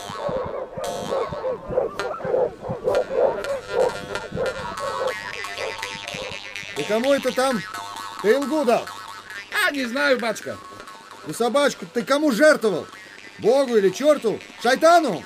Или твоей Золзаягачи? Шайтану, батюшка? Как же Золзаягач? Шайтану. За что ж ты его угостил? А за то, батюшка, что он нас не заморозил. Я ему за это собачку дал. Пусть его берет, лопает. Да он-то пусть лопает, не облопается. А собачонку жаль. Чего, батюшка, жаль? Собачонка плохая. Скоро бы дохнуть стала. Ничего, батюшка, пусть его берет, лопает. Кыр, кыр, кыр. Ага, так ты с расчетом, значит, дохленькую ему дал. Как же, батюшка? А скажи, пожалуйста, куда мы это теперь едем? Не знаю, батюшка. След ищем. А где мой поп, товарищ? Не знаю, батюшка. Может быть, он замерз? О, зачем замерз, батюшка? Снег есть, не замерзнет. У них еда есть, я видел, батюшка. У них-то есть. Что это собаки у тебя в разные стороны мечутся? Как же, батюшка, собачки лопать хотят. Смотри, одна в снег уткнулась. Тур, тур, тур. Ты что, опять шайтану поволок? Шайтану, батюшка. Да недовольно будет с твоего шайтана. Много ему, две собаки уже. Эй, ничего, батюшка. Пусть лопает. Тогда оставь ее, не режь. Упрошу, пусть сама издыхает, как ей пришлось. А, а, пусть и колеет сама, батюшка. Если так дело пойдет, то ты их всех шайтану отдашь. Ты бы он их лучше покормил. Эх, нечем, батюшка. Вот оно что. И здесь он с обычным ему самым невозмутимым видом выкинул самую неожиданную штуку. Молча застремил свой орстель впереди саней и всех собачонок одну за другой отцепил и пустил их на волю.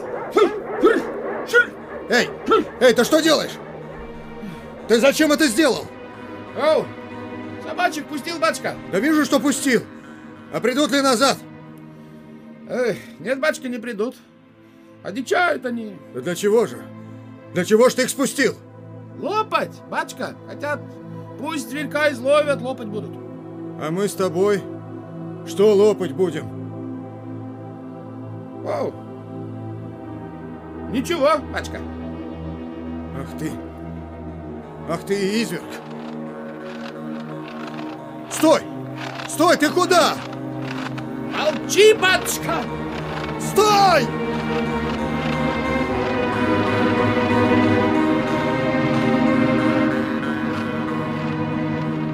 Скоро он исчез за опушкой, и я остался один-одинешенек.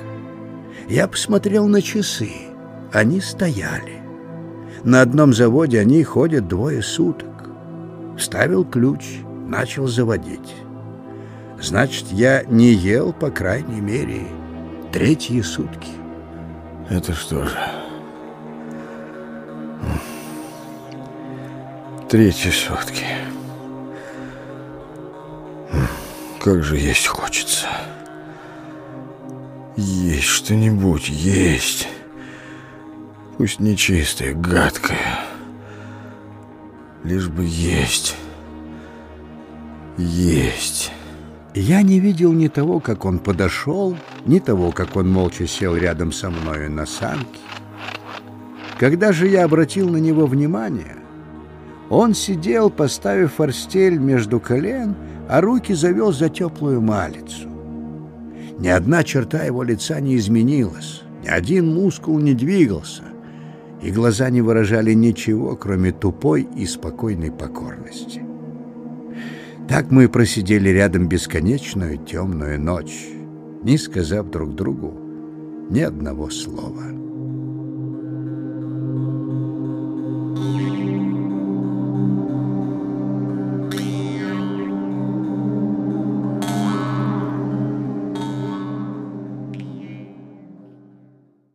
Утром, как только на небе начало слегка сереть, он полез под сани и стал там что-то вытаскивать, отвязывать, привязывать.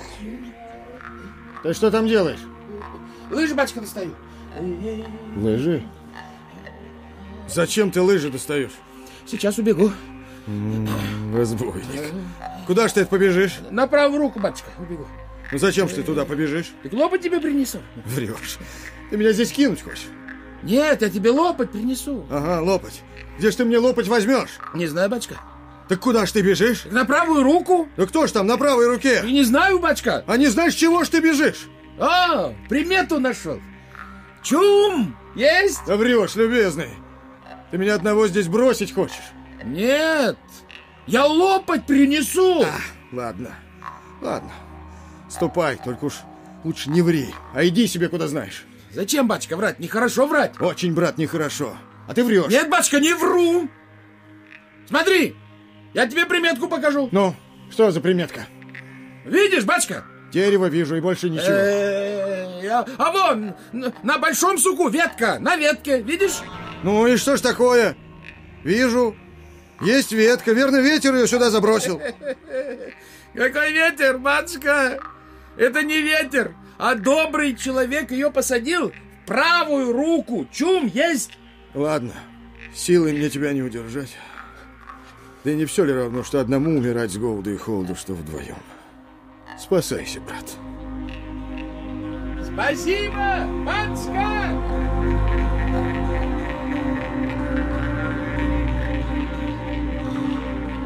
Через минуту его уже и видно не стало. И я остался один-одинешенек среди снега, холода и совсем уже изнурившего меня мучительного голода. Я прилежно рассматривал приметную ветку и все более убеждался, что это просто ветка, заброшенная сюда ветром с другого дерева. Обманул. Обманул меня. Да не поставится ему во грех. Зачем ему было пропадать вместе со мной без всякой для меня пользы? Если бы он знал спасение. Какое спасение? Смерти ждать надобно. Зачем она медлит? Сколько я еще натерзаюсь, прежде чем она меня обласкает и успокоит мои мучения. Перед моими глазами вдали, в полутьме, что-то мелькнуло, как темная стрела. Потом другая, третья. Я мигом сообразил, что это или волки, или наши отпущенные собаки. Во всяком случае, оголодавшие или псы, или волки. Но они моему преосвященству спуска не дадут. Собственно, было бы легче быть сразу растерзанным, чем долго томиться голодом. Однако инстинкт самосохранения взял свое, и я с ловкостью и быстротою, каких, признаться, господа никогда за собой не знал и от себя не чаял, взобрался в своем тяжелом убранстве на самый верх дерева, как белка. Вверху небо, на котором зарделись красноватые безлучные звезды. Внизу, у самого корня моего дерева, произошла какая-то свалка. Рванье, стон, опять потасовка и опять стон. А потом все стихло, как будто ничего и не бывало.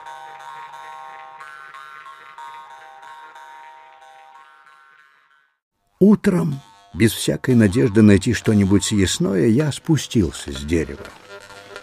Около наших брошенных саней в разных направлениях было множество недавних следов, а наша дохлая собака исчезла.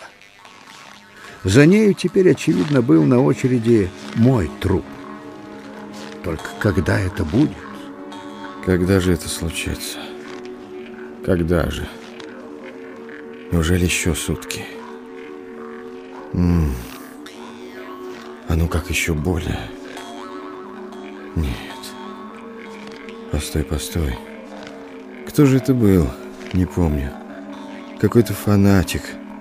Ну да. Заморил себя голодом во славу Христову.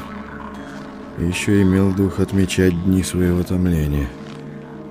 И насчитал их... О, ужас, девять. Девять. Но он же голодал в тепле. В тепле. А у меня... У меня волосы на бороде. От мороза вот ломаются. Он же в тепле был. Большая разница. Девять суток.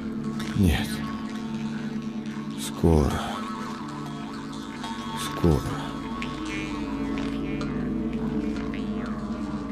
Силы мои меня совсем оставили, и я уже не мог согревать себя движением и сел на сани. Даже сознание моей участи меня как будто покинуло. Я чувствовал на веках моих тень смерти и томился только тем, что она так медленно уводит меня путь невозвратный. Господи, хочу уйти из этой мерзлой пустыни в сборный дом всех живущих. Я немало не сожалею о том, что в этой студеной тьме я постелю постель мою. Ава, отче, не могу даже изнести тебе покаяние. Но ты сам сдвинул светильник мой с места. Сам и поручись за меня пред собою. Это была вся моя молитва, которую я мог собрать в уме своем. А затем уже ничего не помню, как шел этот день. Только галлюцинации преследовали меня. Какие-то две птицы видом сороки, а перо совиное, мохнатое, слетели на снег. Походили по снегу, улетели. Я смотрел туда, куда улетели эти неопрятные существа.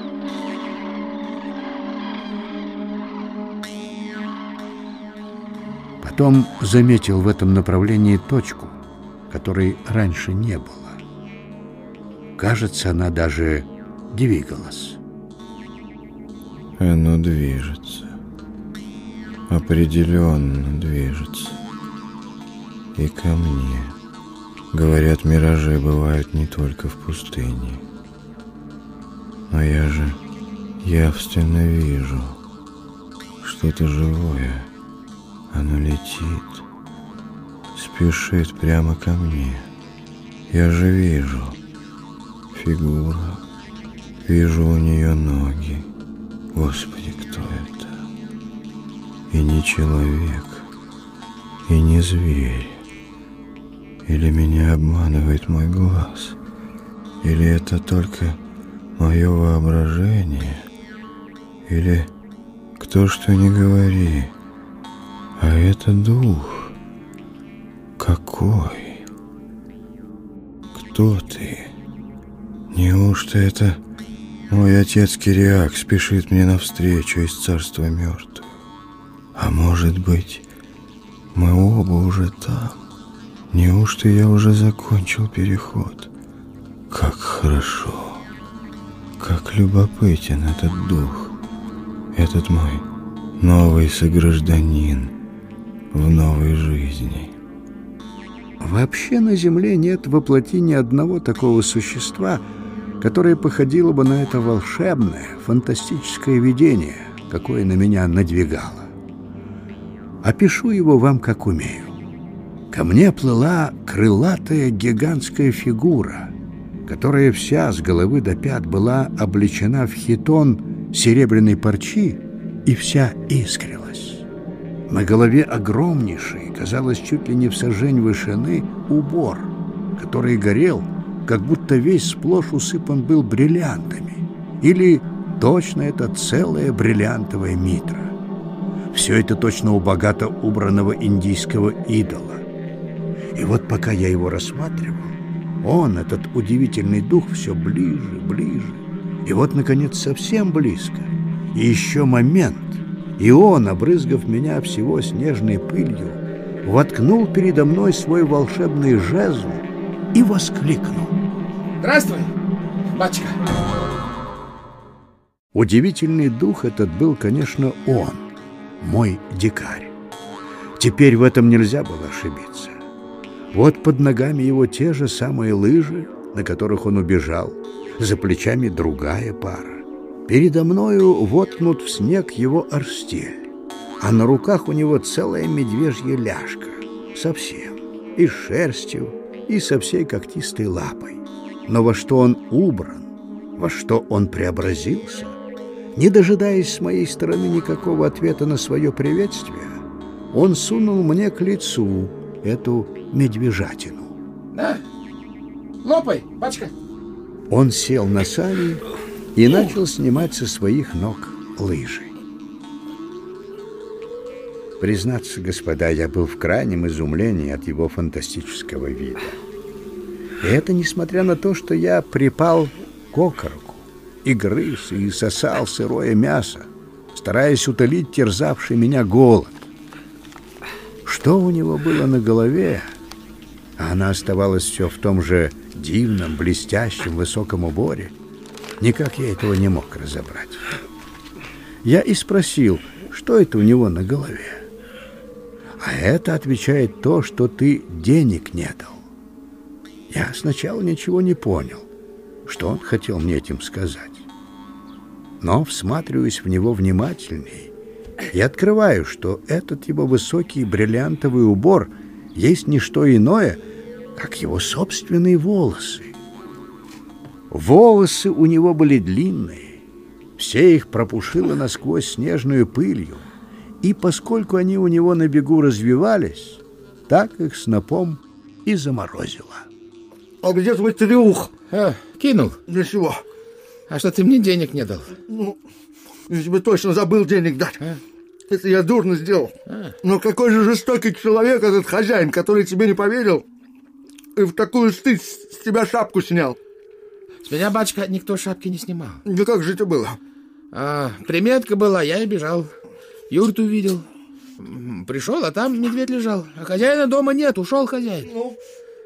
Думал, тебе долго ждать, батюшка, ты и сдохнешь. А, Я медведь рубил, и лапу взял, и назад бежал, а ему шапку отклал. Ну зачем?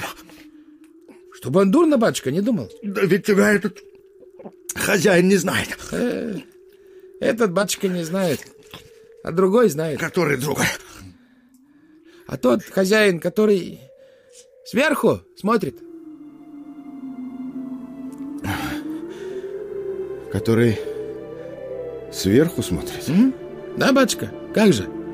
Ведь он, батюшка, все видит. Да. Видит, братец. А, как же, батюшка? Видит. Как же? Он, батюшка, не любит, кто худо сделал. Ну, брат, однако и ты от Царства Небесного недалеко ходишь. Что сказал батюшка? Сказал, что согласился с тобой. А, э, тогда прощай, батюшка. А, ты лопай, а я спать хочу. Он кувыркнулся в снег и засопел своим могучим обычаем. Я к тому времени уже немного припитался, то есть проглотил несколько кусков сырого мяса и стоял с медвежьим окороком на руках над спящим дикарем.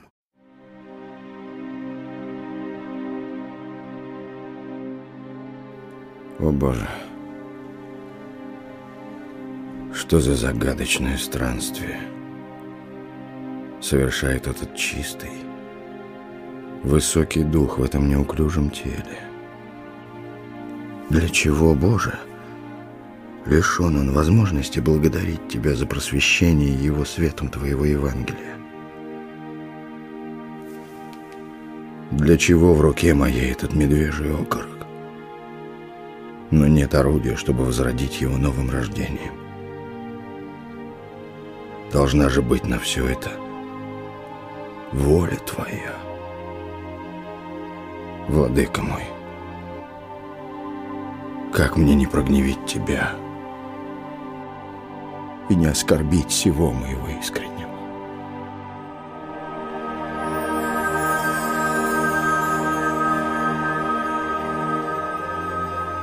И в этом раздумье не заметил я, как небо вдруг вспыхнуло, загорелось и облило нас волшебным светом. Все приняло опять фантастические размеры, и мой спящий избавитель представлялся мне очарованным могучим богатырем. Я пригнулся к нему и стал его рассматривать, словно никогда его до сей поры не видел. И что я скажу вам? Он мне показался прекрасен. Мне мнилось, что это тот, перед кем бежит ужас. Ужас, который сократил меня до бессилия и поймал меня в петлю. И снова я обратился со своими сомнениями к Творцу. Кто же решится огорчить его? Во всяком разе не я. Боже, пусть плечо мое отпадет от спины моей, и рука моя отломится от моего локтя, если я подниму ее на сего бедняка и на бедный род его. Прости меня, блаженный Августин. Я и раньше разномыслил с тобою, и сейчас с тобою не согласен, что будто самые добродетели языческие суть только скрытые пороки. Нет. Сей, спасший жизнь мою, сделал это не почему иному, как по самоотверженному состраданию и благородству. А ведь на самом деле такие высокие слова, как самоотверженное сострадание, добродетель, благородство, они как-то не вязались ни с образом его жизни, ни с его скудным говорением. Скудно слово его, не спорю, но зато другое, настоящее его слово, в движении его сердца. Ведь он не знал апостольского завета Петра, помните, да? Мужался ради меня, а по сути своего недруга, и предавал душу свою в благотворение. Вот как! И он покинул свой трюх и бежал ко мне в ледяной шапке. Вот вам, господа, двигало им не одно естественное чувство сострадания ко мне. Он еще дорожил воссоединением с тем хозяином, который сверху смотрит. Вот я и думал. Что же я с ним сотворю теперь? Да и где же мои средства его воспитать, его просветить? И все как бы нарочито так устроено, чтобы им не быть в моих руках. Нет, не могу я вот так взять и разбить его религию, когда другой лучший и сладостнейший. Я лишен возможности дать им. И верно. Верно, прав мой Киряк. Здесь печать, которую несвободную рукою не распечатаешь. Нет больше смятения в сердце моем. Пусть милы ему будут эти снежные глыбы его долин. Пусть в свой день он скончается, сбросив жизнь, как лоза, дозревшую ягоду, как дикая маслина, цветок свой. Не мне ставить в колоды ноги его и преследовать его стези.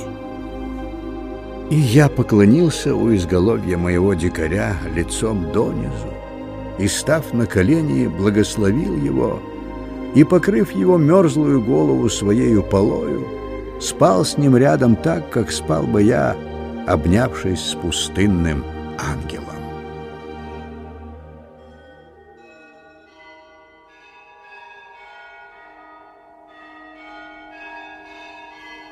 Досказывать ли вам конец, господа? Конечно, ваше преосвященство. Только простите великодушно, ваше преосвященство, что перебиваю, но вот сказали вы, что не можете разбить его религию. Ну а в других-то местах как поступают? Э, ну да, есть же примеры миссионерства, скажем, у католиков. Есть, есть, кто же спорит. Католический проповедник в таком случае схитрил бы, как они в Китае хитрили. Положил бы Будде к ногам крестик, да и кланялся. И, ассимилировав и Христа, и Будду, кичился бы успехом. Я не мог себе этого позволить. Вспомните же и Кириака. Да, так я продолжу. Сделайте милость, владыка. Просим, просим вас, ваше преосвященство. Ну что же, конец не мудренее начала. Когда мы проснулись, дикарь подладил под меня принесенные им лыжи, вырубил мне шест, сунул в руки и научил, как его держать. Потом подпоясал меня веревкою, взял ее за конец и поволок за собою. Ну, прежде всего, надо за медвежатину долг платить. И, кроме того, там мы надеялись взять собак и ехать далее. Но как раз дальше, куда меня влекла моя неопытная затея, мы и не поехали. В дымной юрте нашего кредитора ожидало меня еще одно поучение, имевшее весьма решительное значение на всю мою последующую деятельность. В том было дело, что хозяин, которому дикарь шапку покинул, совсем не на охоту в то время ходил, когда прибегал мой избавитель, а он выручал моего Кириака, которого обрел брошенного его крещенным проводником среди пустыни. Да, господа, тут в юрте, полной людей, близ тусклого вонючего огня, я нашел моего честного старца, и в каком ужасном, сердце сжимающем положении. Он весь обмерз. Его чем-то смазали, и он еще жив был. А ужасный запах, который обдал меня при приближении к нему, сказал мне, что дух, стерегший дом сей, отходит. Я поднял покрывавшую его оленью шкуру и ужаснулся. Гангрена отделила все мясо его ног от кости, но он еще смотрел и узнал меня. Здравствуй, владыка. Что же это? Отец Кириак, как же ты? Я ждал тебя. Вот ты и пришел. Ну, слава Богу.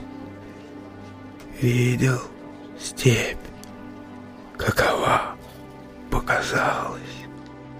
Ничего, жив будешь. Опыт иметь будешь. Прости меня, отец Кириак, что я тебя сюда завел. Полно, полно, владыка. Благословен будь приход твой сюда. Опыт получил и живи, живи. А меня скорее исповедуй. Хорошо. Сейчас. А где же у тебя святые дары? Они с тобой были. Со мной были, да их нет. Где же они? Их дикарь съел. Что ты говоришь? Да, съел. Ну, что говорить. Темный человек. Спутан ум. Не мог его удержать. Говорит, попав встречу, он меня простит. Ну, что тут говорить. Все спутал. Неужто и мир съел? Все съел. И губочку съел. И дароносицу унес. И меня бросил. Верит, что поп простит. Что говорить? Спутан ум. Простим ему это, владыка. Пусть только Христос простит. Дай слово, дай мне слово его бедного, если отыщешь его. Простить? Да, Христа ради прости. Как приедешь домой, гляди, вражкам ничего о нем не сказывай, а то над бедняком свою ревность покажут.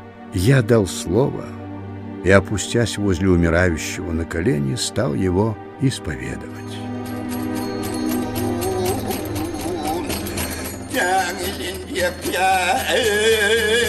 В это самое время в полную юрту людей вскочил пестрый шаман, заколотил свой бубен.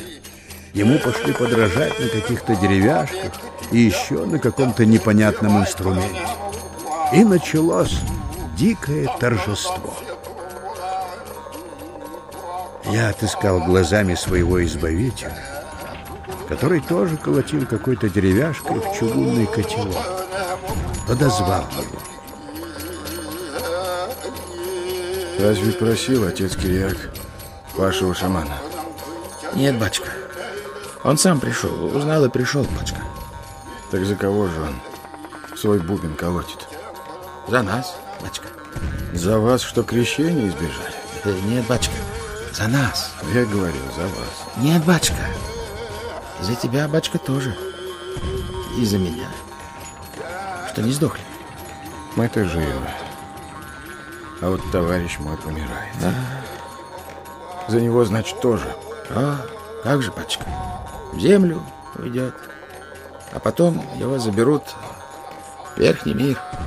И ему там хорошо будет. Шаман, батюшка, слово знает. Ну, уступай, братец. Спасибо тебе. И тебе спасибо, батюшка. Jai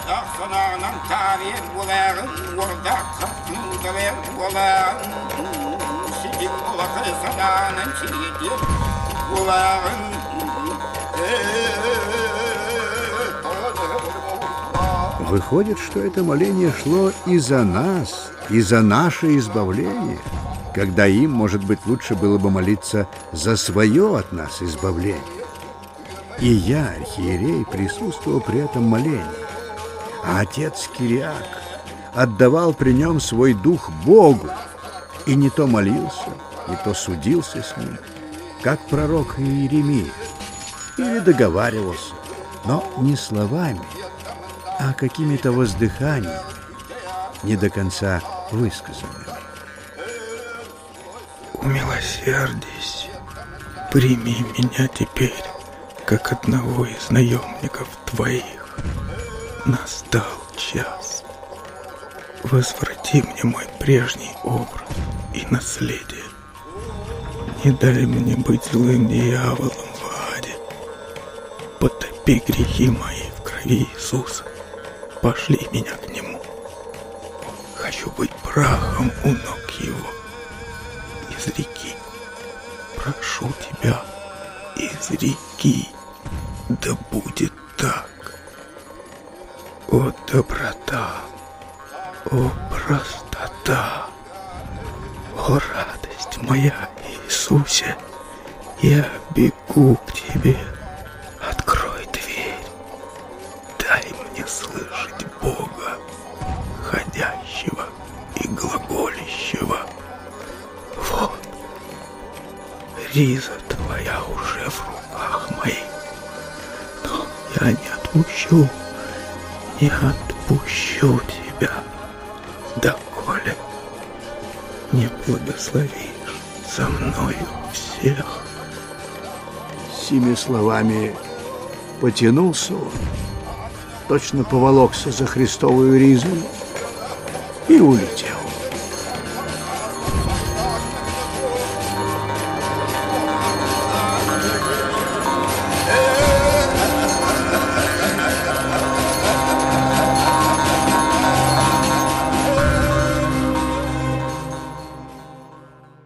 Так мне и до сих пор представляется, что он все держится, висит и носится за ним, прося благослови всех, а то не отстану.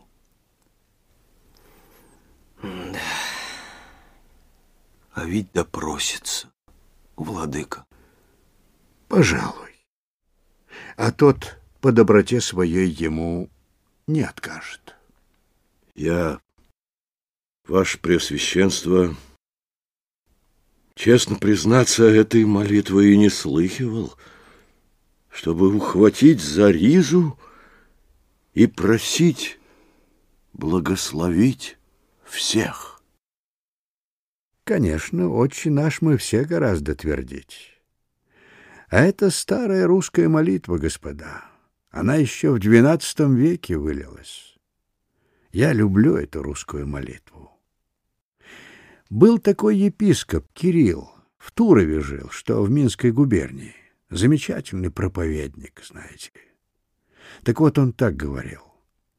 «Не токмо за свои молитесь, но и за чужие, и не за единое христианы, но и за иноверное». Милый мой Кириак так и молился, за всех дерзал. Всех, говорит, благослови, а то не отпущу тебя. Что с таким чудаком поделаешь? А вот что до зырянина... Схоронил я Киряка под глыбой земли на берегу замерзшего ручья. И тут же узнал от дикарей гнусную новость, что мой успешный зырянин крестил, стыдно сказать, с угощением, попросту с водочкой. Короче, стыдом это в моих глазах все это дело покрыло. И не захотел я этого крестителя видеть и слышать о нем, а повернул назад к городу с решимостью сесть в своем монастыре за книги, без коих монаху в праздномыслии смертная гибель. Так я и сделал. Вернулся в монастырь. Ну, что скажешь, отец Пантелеймон? Есть одна депеша от губернатора, владыко. Сказывали, что важная. Угу. Давай. Посмотрим, что за важность. Смотри, что деется. Что? Худые новости, владыко? Вспоминаю наш давний разговор с тобой, отец Пантелеймон, и спокойным Кириаком. Вот сообщают, это к сведению, что кроме 580 буддийских лам, состоящих в штате при 34 кумирнях, допускаются ламы нештатные. О, как. Что такое? Это как понимать? Как говорил отец Кириак, это все вражки, владыко. А как там наш зырянин Петр? Зело борзый. Зело? Зело борзый, отец Пантелеймон, зело. Я вот недавно узнал еще о кое-каких ретивых крестителях, у которых дела идут еще успешней, совсем как в одни князя Владимира. Благочестие со страхом бе сопряжено.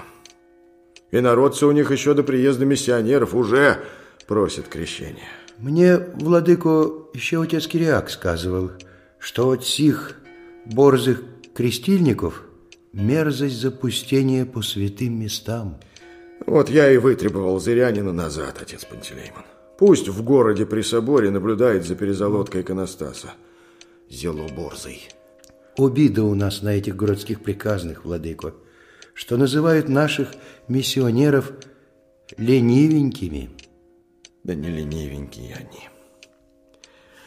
Многострадальные. Вели им собраться после обедни. Слово им доброе скажу за то, что такие они. И слава Богу, что не иные. Вот, господа, в каком положении бываем мы, русские крестители. И не от того, как сказал нам господин флотский капитан, что не понимаем Христа, а именно от того, что мы его понимаем и не хотим, чтобы имя его хулилось во языцах. Да ведь и зырянина понять бы попытаться, ваше преосвященство.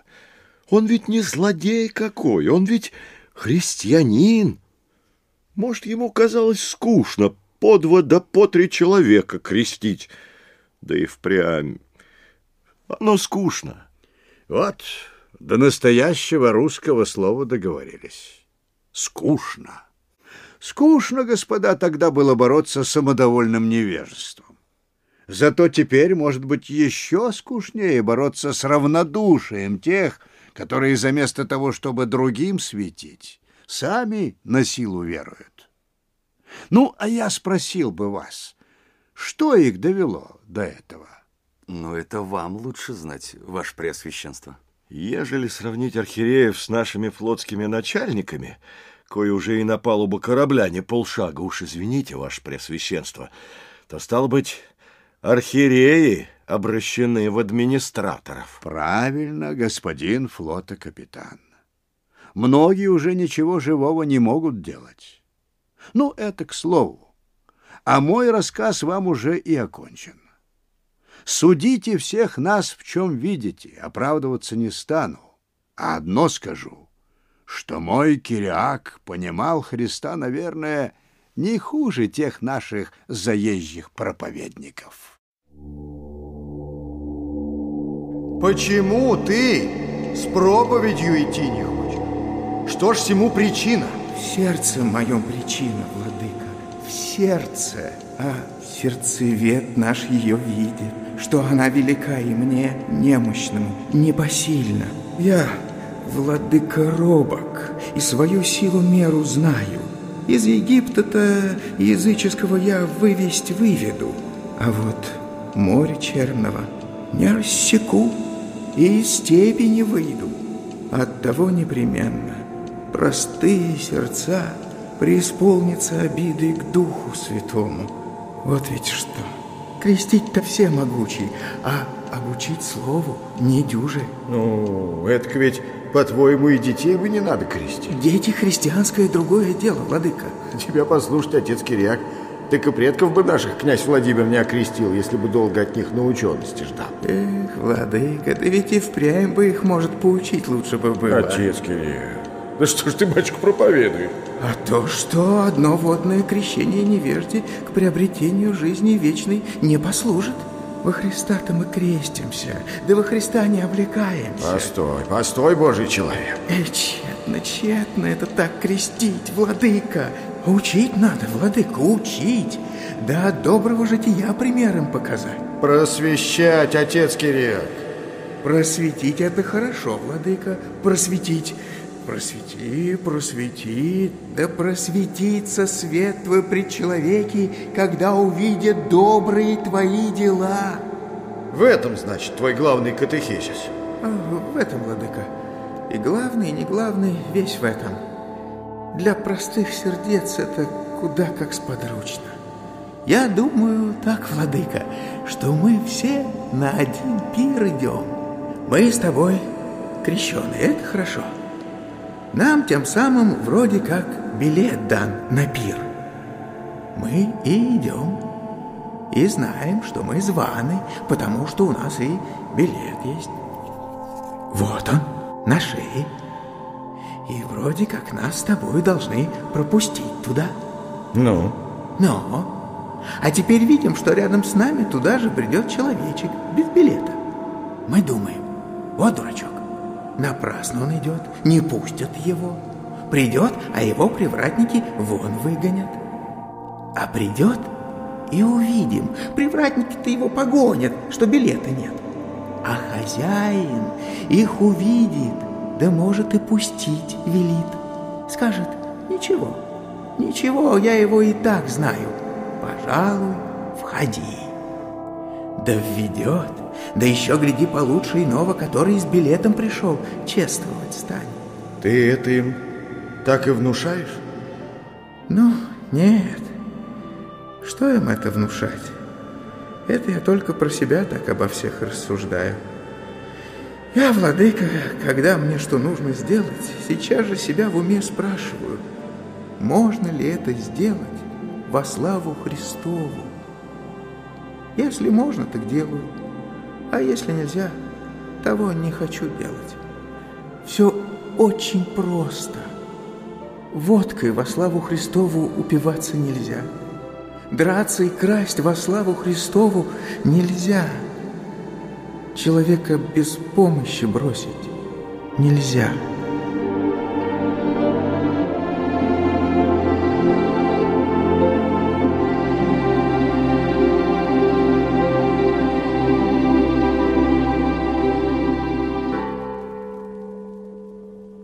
И вот что я еще понял, господа. Что может еще делаться, то как-то пока само собой делается. И я это видел под конец своего пасторства в Сибири. Приезжает раз ко мне один миссионер и говорит, что он напал на кочевье в том месте, где я зарыл моего кириака. И там у ручья целую толпу окрестили, представьте, в Кириакова Бога. Вот там, у костей доброго старца, народ возлюбил и понял Бога, который сотворил такого добряка и сам захотел служить Богу. Я за это велел Кириаку здоровый дубовый крест поставить. И это было самое последнее мое распоряжение по сибирской пастве. Не знаю, стоит ли он до сих пор. Может, срубили его буддийские ламы или русские чиновники.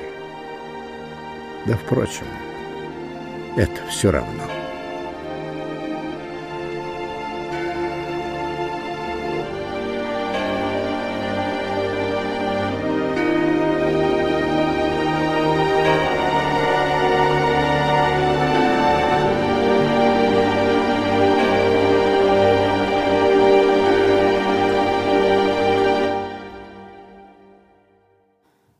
Вы слушали спектакль по рассказу Николая Семеновича Лескова «На краю света». Роли исполняли рассказчик Виктор Петров, рассказчик в молодости Александр Груздев, отец Кириак Никита Прозоровский, отец Пантелеймон Михаил Васьков, проводник Якут Александр Клюквин, архиепископ Андрей Ярославцев. В эпизодах были заняты артисты Дмитрий Филимонов, Владимир Левашов и Александр Таранжин. Автор инсценировки Александр Кукис, ассистент режиссера Дмитрий Филимонов, звукорежиссер Андрей Коновалов, композитор Михаил Антал, постановка Аркадия Абакумова. Спектакль записан на студии Vox Records некоммерческим учреждением культуры «Слово» при финансовой поддержке Федерального агентства по печати и массовым коммуникациям. Театральный фонограф.